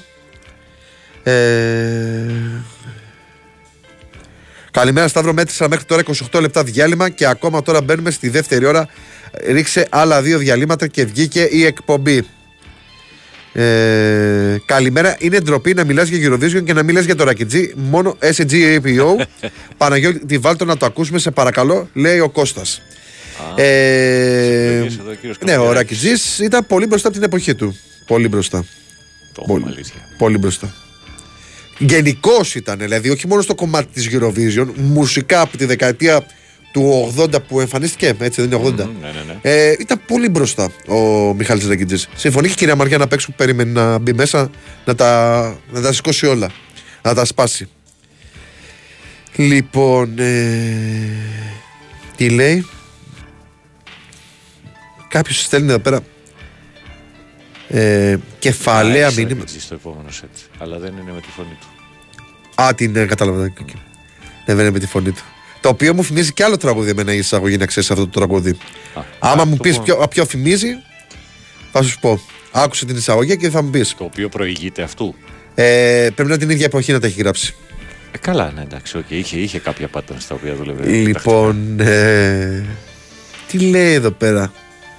Η Θέτης το είπε, λέει, αλλά εσύ κέρδισες για σένα, μαζί το δουλεύω το μαγαζί. Τι λέει εδώ πέρα. Ναι, κάτι εδώ πέρα λέει. Με έκανες αθάνατο. Δεν καταλαβαίνω τι λέει εδώ πέρα. Κάποιος έχει πει μάλλον. Είναι για να τις αγαπάς. Και συνεχίζει. Τέλος πάντων. Διάφορα σενάρια εδώ πέρα για τον Ιωνικό που έρχονται. Αντιδράσεις για τον Μπέο. Ότι για την, διάφορα μηνύματα για τις τιμές στο Κάουνας. Τι άλλο έχει. Αυτά από τα μηνύματα. Στο φίλο που στέλνει απανωτά μηνύματα με κεφαλαία λίγο όπα, αυτό έχω να του πω, γιατί είναι πάρα πολλά και συνεχόμενα και χαλάει και το όλο κομμάτι. Αν θέλεις να στείλεις ένα μήνυμα, να το σχολιάσουμε, να το συζητήσουμε και να μπούμε στο κομμάτι, γιατί στέλνεις διάφορα που δεν βγάζουν νόημα. Δεν ξέρω τι ακριβώς έχει συμβεί, αλλά ίσως να κάνεις λίγο κράτη. Πάμε και εμείς σε διάλειμμα, να μπει μέσα και η κυρία Μαριάννα να μας φροντίσει, να τα διαλύσει όλα εδώ μέσα και να μας πει και την καθιερωμένη Μπόνα τη Μινάτσα.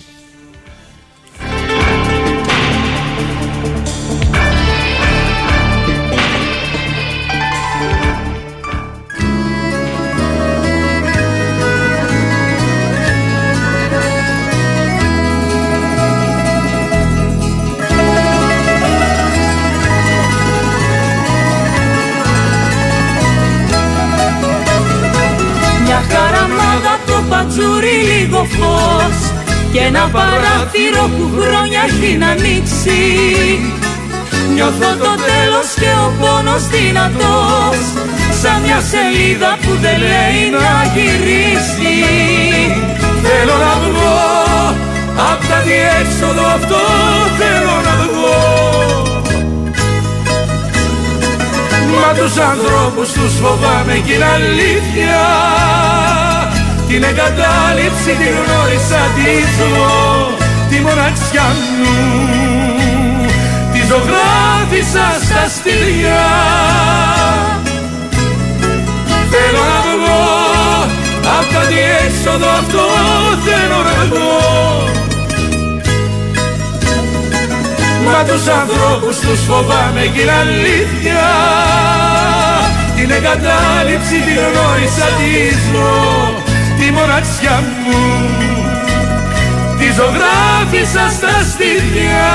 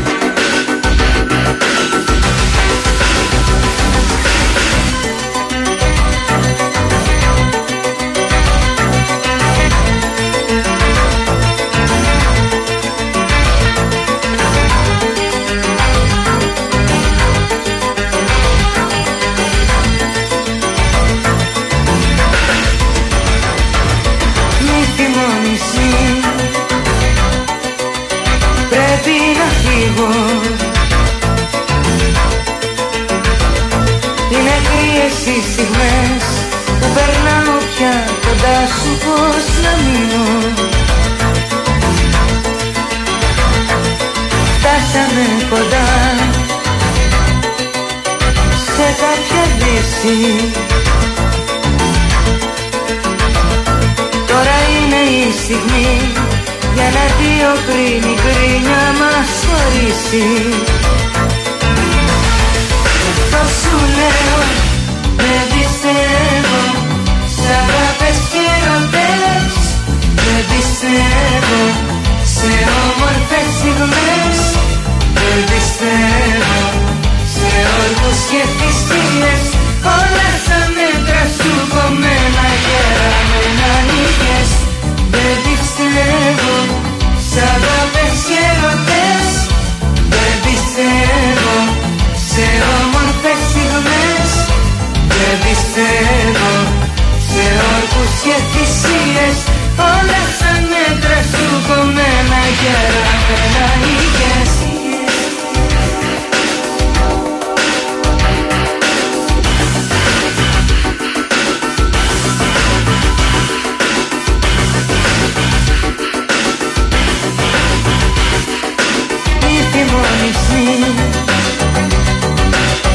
Και μη λυπάσαι,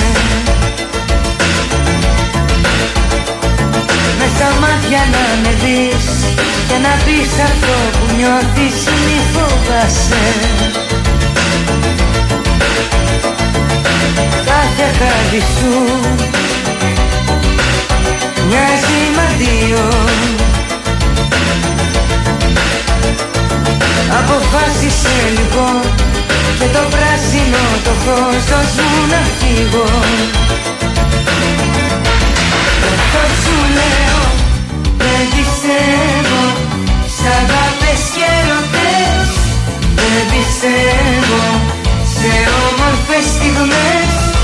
Δεν πιστεύω σε όρκους και θυσίες. Όλα στα μέτρα σου κομμένα και ραμμένα νύχες.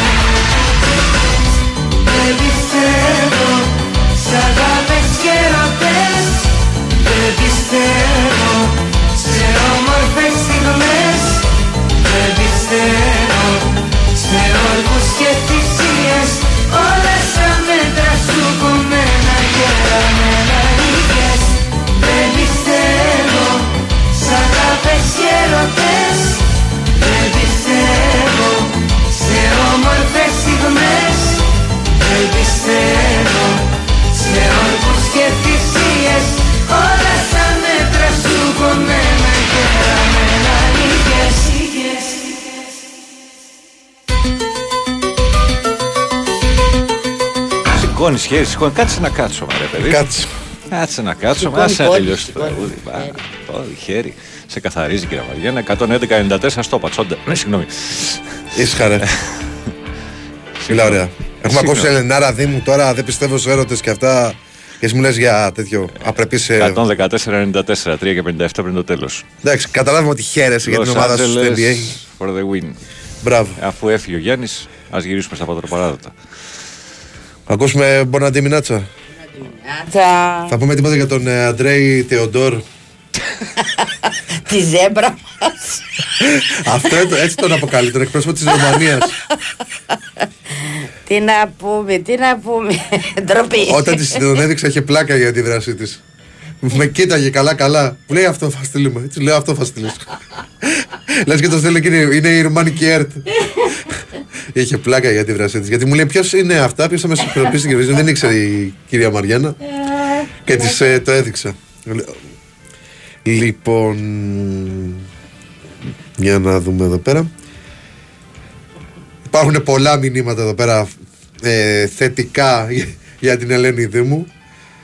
Ένας σας λέω μας ακούσαν και στην Ιταλία πάντως για αυτό. το τραγούδι. Υπάρχει και πολύ ωραίο σύνθημα επίσης πάνω στο κομμάτι. Θες να το μοιράσεις, μοιράζεται ή όχι? Το αυτό που λέει το αεκάρα με χιόνια και βροχές. Πού είναι? Σε δύσκολες στιγμές, old school σύνθημα, Βαγγέλη Στίβα. Δεν έχει έρθει ποτέ σε μένα. Λοιπόν, να πάμε καλημέρα και στον κύριο Εμίλιο. Μας θέλει την καλημέρα του και σε εσένα και σε μένα. Αγιο Κωνσταντίνο, νομίζω. Αγίος Θεοδόρους. Αγίος Θεοδόρους. Λοιπόν, και πρέπει να φτιάξουμε σιγά σιγά πέρα το σύστημα, να δούμε τι γίνεται, ποιος παίζει, πότε παίζει κτλ. Για να τα μεταφέρουμε στον κόσμο, στο λαό. Έχει και μπόλικα πράγματα σήμερα. Έχει και MotoGP τα διαδικαστικά για να δούμε πώς θα τρέξουν αύριο τα μηχανάκια. Λοιπόν, έφυγε η κυρία Μαριάνα. Λοιπόν, στοίχημα Super League, τελευταία αγωνιστική των play-out, 7η, 5 η ώρα πανετολικός όφι, Αστέρας Τρίπολης Ατρόμητος στις 8, Nova Sports 2, Κοσμοτέ 2 είναι το πανετολικός όφι, Nova Sports 2 το Αστέρας Τρίπολης Ατρόμητος, Λεβαδειακός ΠΑΣ για ένα Nova Sports Prime και το Μπαράζ. Μ' άρεσε πάρα πολύ αυτό που είχε σήμερα το φως και θα το χρησιμοποιήσω κιόλας. Το Μπαράζ παραμονής. Το λέω και για τους άλλους που μας ακούνε στα site. Μην τολμήσετε και το πάρετε. Θα το γράψω εγώ σήμερα. Μ' άρεσε πάρα πολύ το Μπαράζ παραμονής. Λοιπόν, μεταξύ του Ιωνικού και της Λαμίας, Κοσμοτέ Σπορτ 1. Και να δούμε ποιος θα μείνει. Αύριο έχουμε τα τελευταία τρία παιχνίδια για το φετινό πρωτάθλημα. ΠΑΟΚ Ολυμπιακός που είναι ο τελικός για την τρίτη θέση. Αν ο ΠΑΟΚ δεν καταφέρει να πάρει το κύπελο στον τελικό του κυπέλου, που θα δούμε, πρώτα Θεός παθησαλικό λένε. Εγώ μέχρι να σφυρίξει ο διαιτητής στο γήπεδο που είναι να γίνει, να δω αποστολές να φτάνουν στο γήπεδο, δεν πιστεύω τίποτα. Γιατί μέχρι και η Αλβανία παραμένει ο αστερίσκος, οπότε κρατάμε πισινή. Αυτό μας έχει διδάξει η ιστορία τουλάχιστον. Παναθηναϊκός Άρης και αυτό 8 αύριο, και το παιχνίδι που ουσιαστικά θα γίνει χαμός αύριο, 100.000 αεξίδες θα είναι στη Φιλαδέλφια. Δεν ξέρω πραγματικά πώς θα φύγουμε εμείς οι γείτονες. Ανοίξτε κανένα δρόμο ρε παιδιά. Μέχρι το σπίτι σου θα φτάσουμε. Μέχρι το σπίτι μου θα φτάσουμε. Γιατί 1,5 χιλιόμετρο είναι το σπίτι μέχρι το γήπεδο. Τι? Μια εθνική αντιστάσεως μας χωρίζει. Πλάκα στην πλάκα. Τι? Άμα πας από τη σχολή που είναι στην. Αχ, δεν θυμάμαι την. Που ήταν παλιά η σχολή της αστυνομίας πίσω από το Άλσους και βγεις Νέα Ιωνία. Τίποτα, φτάσαμε κιόλας. Κάτω στον Ίκαρο. Το δημοτικό στάδιο Νέας Ιωνίας. Γιατί ο Ίκαρος είναι παλιά ονομασία λόγω της ομάδας που έφτασε μέχρι τη Β' Εθνική. Γιατί υπάρχει και πολλοί κόσμος που δεν το ξέρει ως Ίκαρο. Οι ντόπιοι εκεί πέρα το ξέρουμε. Είχε πλάκα μια φορά ένας ταξιτζής, μεγάλος ηλικία ρε παιδί μου, 50-60. Μου λέει, ξέρεις την ιστορία της ομάδας σου εδώ πέρα? Του λέω φυσικά. Και του έλεγα μπράβο, μου λέει μπράβο. Ενώ είσαι μικρός, μου λέει την ξέρεις. Του λέω προφανώς και έχω μεγαλώσει με αυτές τις αναφορές για την ομάδα που είχε φτάσει μέχρι τη Β' Εθνική και πώς διαλύθηκε κτλ. Ξέρω δηλαδή την ιστορία της περιοχής μου. Και αυτό είναι σωστό να το. Για όλους να ξέρουμε τις ομάδες μας. Δεν είναι μόνο οι μεγάλες ομάδες ή οι παραδοσιακές δυνάμεις στην Ελλάδα. Λοιπόν, στην Super League 2, γιατί έχει και τη δεύτερη κατηγορία σήμερα, έχει τρία μάτς για τον πρώτο όμιλο. Στις 3 παρατέταρτο παίζουν η Αναγέννηση Καρδίτσας με τον Πατσεραϊκό, που είναι ο πρωτοπόρος και μου φαίνεται θέλει ένα βαθμό, αν δεν κάνουν λάθος, για να ανέβει. Αν δεν κάνουν τρομερό λάθος, θέλει ένα βαθμό η ομάδα των Σερών για να και μαθηματικά να επισημοποιηθεί η ανοδός της, η επιστροφή της. Δεν ξέρω κι εγώ πόσα χρόνια Πανσεραϊκός στην πρώτη κατηγορία. Εγώ θυμάμαι που συμπληρώναμε τα άλμπομ της Πανίνη με Πανσεραϊκό μέσα ως πιτσιρικάδες. Και στις 4 έχουμε τις ομάδες Β, ΠΑΟΚ και Παναθηναϊκού, που παίζουν ο ΠΑΟΚ Β με τον Θεσπρωτό και ο Παναθηναϊκός εκτός έδρας με τον Απόλλωνα Πόντου. Αύριο στη δεύτερη κατηγορία έχουμε Ηρακλής Λάρισσας, Αλμοπός Αριδέας και ΑΕΛ Μακεδονικός. Δεν θα γίνει φυσικά το παιχνίδι νίκη Βόλου Απόλλων Λάρισσας λόγω της αποχώρησης της ομάδας του Απόλλωνα. Και αύριο έχουμε Διαγόρας Ηρακλής στις 4, Ρεπό Χιβέρια. Στην βαθμολογία του πρώτου ομίλου, πρώτος ο Πανσεραϊκός με 56, δεύτερη η ΑΕΛ με 45, τρίτος ο ΠΑΟΚ Β με 41, τέταρτη η Αναγέννηση Καρδίτσας με 41, πέμπτος ο Ηρακλής με 39. Και πάμε στον δεύτερο όμιλο. Ένα μάτς έχει σήμερα. Έχει σήμερα ένα. Χτες έγινε το Εγάλο ο Απόλλωνος Μήνης 0-0 και σήμερα έχει δύο μάτς. Παίζει η Καλιθέα με την Επισκοπή και ο Παορούφ με την Καλαμάτα στις 4. Αύριο έχουμε προοδευτική Χανιά και δεν θα παίξει ο Ηρόδοτος με την ΑΕΚ. Η ΑΕΚ με τον Ηρόδοτο. Αυτό είναι το σωστό.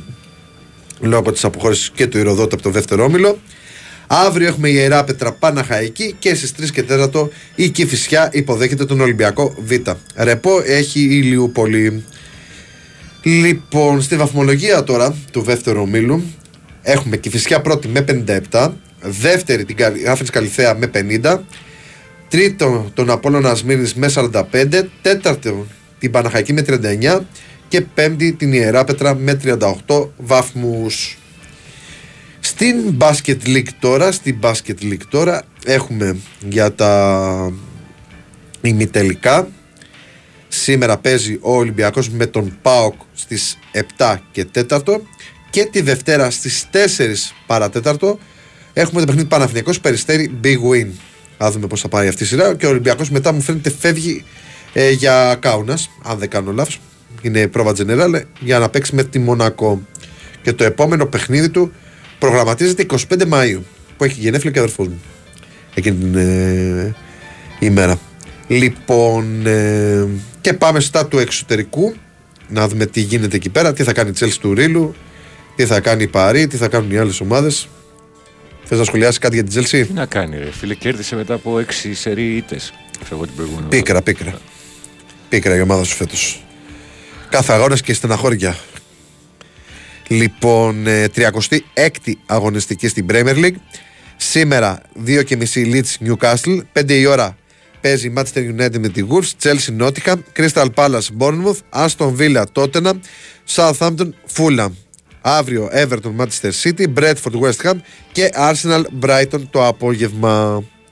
Και η αγωνιστική ολοκληρώνεται τη Δευτέρα με το παιχνίδι Leicester Liverpool. Και μου φαίνεται πολύ δύσκολη. Ναι, η Leicester είναι έτοιμη για φούντο.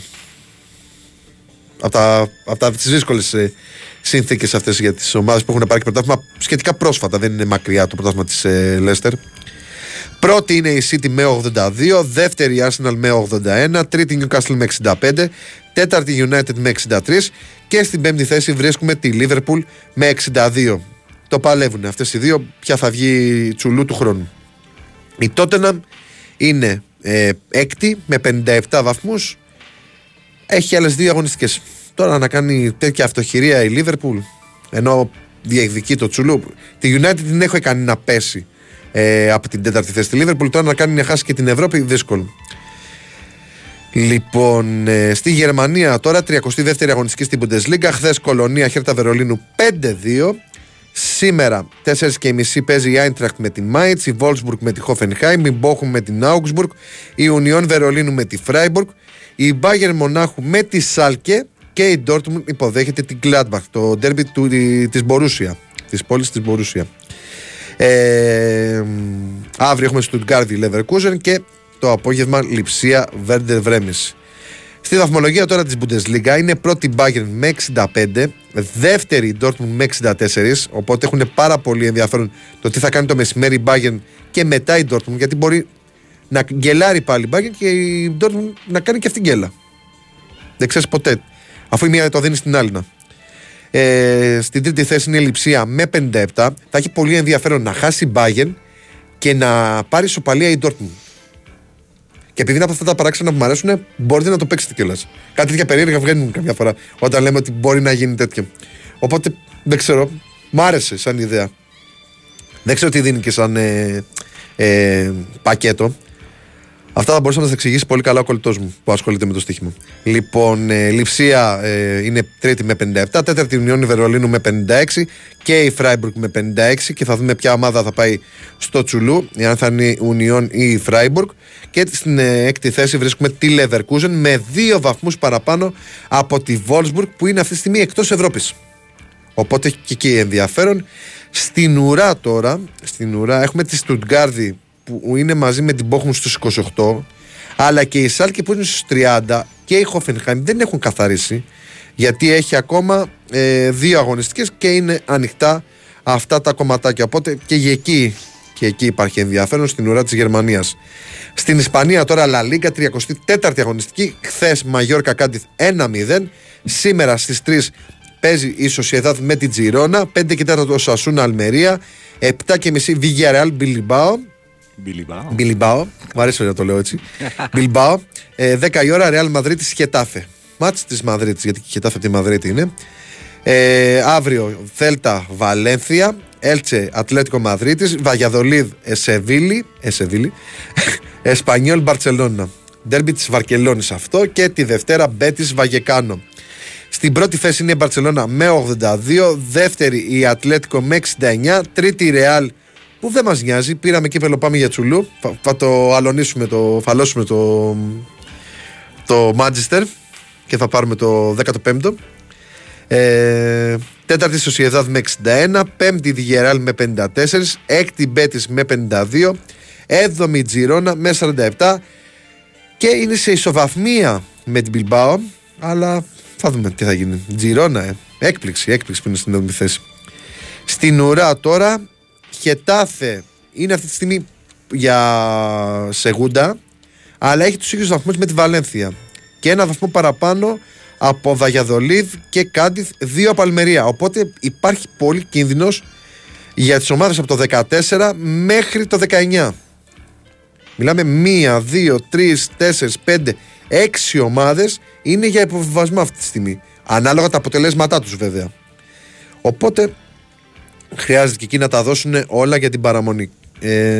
Η Δέλτα δεν είναι που μας ενδιέφερε για τον Πινέδα, ο οποίος Πινέδα, είπαμε και πριν, Παντελίδης. Μπράβο στον Πινέδα. Σε καλό δρόμο το παλικάρι.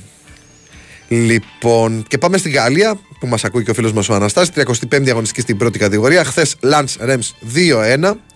Στις 6 παίζει σήμερα το Στρασβούργο με την Νις και το βράδυ η Παρί υποδέχεται την Αζαξιό. Αύριο έχουμε Κλερμόντ Λιόν, Ρεν Τρουά, Μπρέστ Οσέρ, Τουλούζ Ναντ, Μομπελιέ Λοριάν, Μονακό Λιλ, Μαρσέγ Αντζέ το βράδυ. Στη βαθμολογία είναι πρώτη η Παρί με 78, ακολουθεί η Λανς που κέρδισε χθες στους 75, τρίτη η Μαρσέγ στους 70, τέταρτη η Μονακό 64, πέμπτη η Λιλ 59, 3 παραπάνω από την Ρεν που ακολουθεί και έχει 56, μαζί με τη Λιόν βέβαια. Στην ουρά σίγουρα από ό,τι βλέπω έχουν πέσει Αζαξιό, Τρουά και Αντζέ και γίνεται με μάχη μεταξύ της Μπρέστ, της Σοσέρ και της Νάτ που αυτή τη στιγμή είναι στην πιο δύσκολη θέση για την παραμονή στο γαλλικό πρωτάθλημα. Σε διακόψω. Για πες. Τελείωσε. Lakers 122, Golden State 101, οι πρωταθλητές σπίτι τους, οι Lakers συνεχίζουν. Μου έδωσες τίτλο. Προχωράμε. Λοιπόν, μου έδωσες τίτλο. Ελπίζω να μην το πάρουν. Σήμερα δεν έχει Ιταλία. Γιατί δεν έχει αποτελέσματα εδώ. Για να κάνουμε. Δεν έχει Ιταλία. Γιατί όμως μου έχει κολλήσει το σύστημα εδώ. Δεν μπορεί να μην έχει Ιταλία. Αλλά θα το βρω εγώ διαφορετικά όμως. Λοιπόν, στην Ιταλία 35η αγωνιστική παίζει 4 η ώρα Σαλερνιτάνα και όχι Σαλερνιτάνα όπως τον έλεγα παλιά με την Αταλάντα. Μετά είναι η Σπέτσια με τη Μίλαν και η Ίντερ με τη Σασουόλο. Θυμίζω ότι έχουμε τους επαναληπτικούς για το Τσουλού και μεταφέρει τη σειρά στο γήπεδο της Ίντερ που ουσιαστικά είναι το ίδιο με τη Μίλαν. Πολύ καταιγιστική ήταν η Ίντερ. Θα μπορούσε για πλάκα να της βάλει 3 και 4 γκολ στο μισάωρο. Ισχύει. Ευτυχώς δεν της έδωσε το πέναλτι που ήταν μαϊμού. Η αντίδραση του Σλάταν στην έναρξη του δεύτερου ημιχρόνου στον πάγκο ήταν όλα τα λεφτά. Πού έμπλεξα με τους λαλάκες. Γιατί δεν μπορεί να παίξει. Είναι τραυματίας, αν δεν κάνω λάθος. Είναι και δηλωμένος στην ευρωπαϊκή λίστα. Οπότε και αυτό. Και είναι πολύ άσχημο το συνέστημα να θες να παίξεις ενώ. Ρε παιδί μου, είσαι ακόμα διάθεσμος, δεν έχει αποσυρθεί και να μην μπορείς να βοηθήσεις. Και πολύ σημαντική η απουσία του Λεάου. Εννοείται. Αύριο έχει Βερόνα Τωρίνο, Φιωρεντίνα Ουτινέζε, Μόντσα Νάπολη, Μπολόνια Ρώμα και Γιουβέντους Κρεμονέζε. Εντάξει, ο Μπάμπης γιατί έφαγε τρελό στράβωμα με τη Ρώμα, Έχει φάει τρελό στράβωμα γιατί παίζουν over υποτίθεται στην τέτοια. Ναι. Στα παιχνίδια που δίνουν την Παρασκευή. Και η Ρώμα δεν βάζει ποτέ. Στα παιχνίδια της Ρώμα δεν έχει πολλά κόμματα. Τι να κάνουμε. Οπότε. Στην Ολλανδία είχαμε χθες Twente να ημέγεν 4-0. Σήμερα Φόλενταμ Σπάρτα Ρότερνταμ, Χέρεφεν Εξέλσιορ, Ουτρέχτη Βαλβάικ.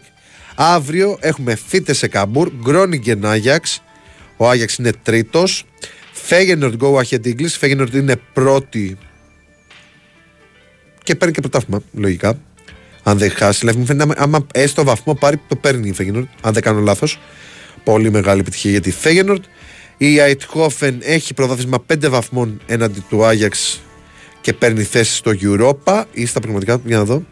Προγραμματικά της Champions League πάει η Αιτχόφεν.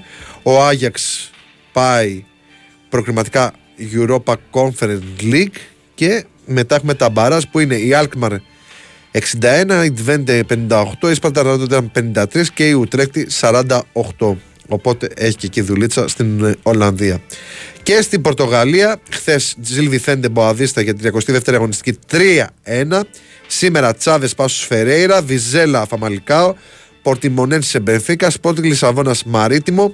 Και αύριο Ρίο Άβε Γκιμαράες, Μπράγκα Σαντακλάρα, Πόρτο Κασαπία και τη Δευτέρα Εστορίλ Αρούκα. Πρώτη είναι η Μπενφίκα και εδώ μου φαίνεται ξεκαθαρίζει. Αν δεν κάνω λάθος, έχει ξεκαθαρίσει. Ξεκαθαρίζει με νίκη της Μπενφίκα γιατί είναι στους 4 βαθμούς. Αν κερδίσει η Μπενφίκα σήμερα στην έδρα της Πορτιμονές, παίρνει το πρωτάθλημα απέναντι στην Πόρτο που είναι πιο κοντά της. Μετά ακολουθεί η Μπράγκα στους 71, η Sporting είναι στους 67, η Αρούκα είναι 5η με 48 και η Γκιμαράες είναι 6η με 47 βαθμούς, 4 παραπάνω από την Τζάβες που την ακολουθεί. Στην ουρά έχουμε Μαρίτιμο, Πάσο Φερέιρα και Σάντα Κλάρα. Αυτά κυρίως μπορώ να πω. Αν θες να παίξεις κομμάτι, φεύγεις. Λοιπόν, θα παίξουμε. Λοιπόν, καλημέρα, Γάλλιο Απόλλωνας Μήνης. 2 μέρες να παίζανε πάλι 0-0, θα ερχόταν το αποτέλεσμα. Αυτό το σκέφτηκα και εγώ, να ξέρεις.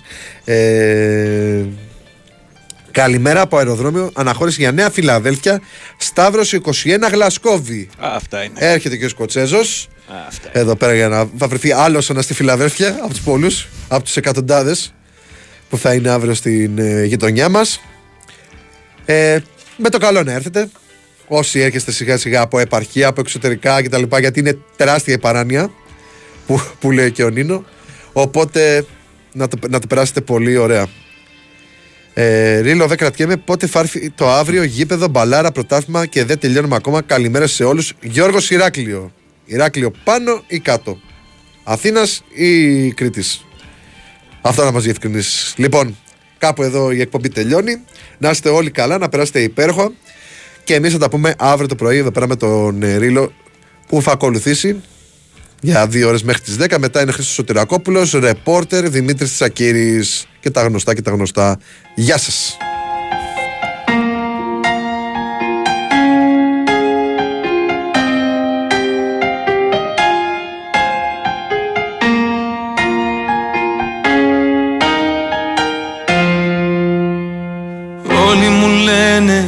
Γύρνα σελίδα, να σε ξεχάσω με το καιρό. Πέρασαν μήνες που δεν σε είδα κι είσαι ακόμα εδώ. Όλοι μου λένε γύρνα σελίδα, βρες κάτι άλλο να ξεχαστείς. Ζω κι αναπνέω με την ελπίδα πως κάποια μέρα θα έρθεις. Με ξενύχτησες πάλι με ποτό και κρεπάλι. Η καρδιά δε με βγάζει ασπροπρόσωπο. Το κεφάλι σκυμμένο, το μυαλό θολωμένο και το γέλιο σβησμένο από το πρόσωπο. Με παρέσγυρίζω, τα αρώμα σου ξορκίζω σε καινούρια φιλιά και αρώματα. Πώς να μείνουμε φίλοι που δεν σβήνει απ' τα χείλη το όνομά σου με 1000 ονόματα.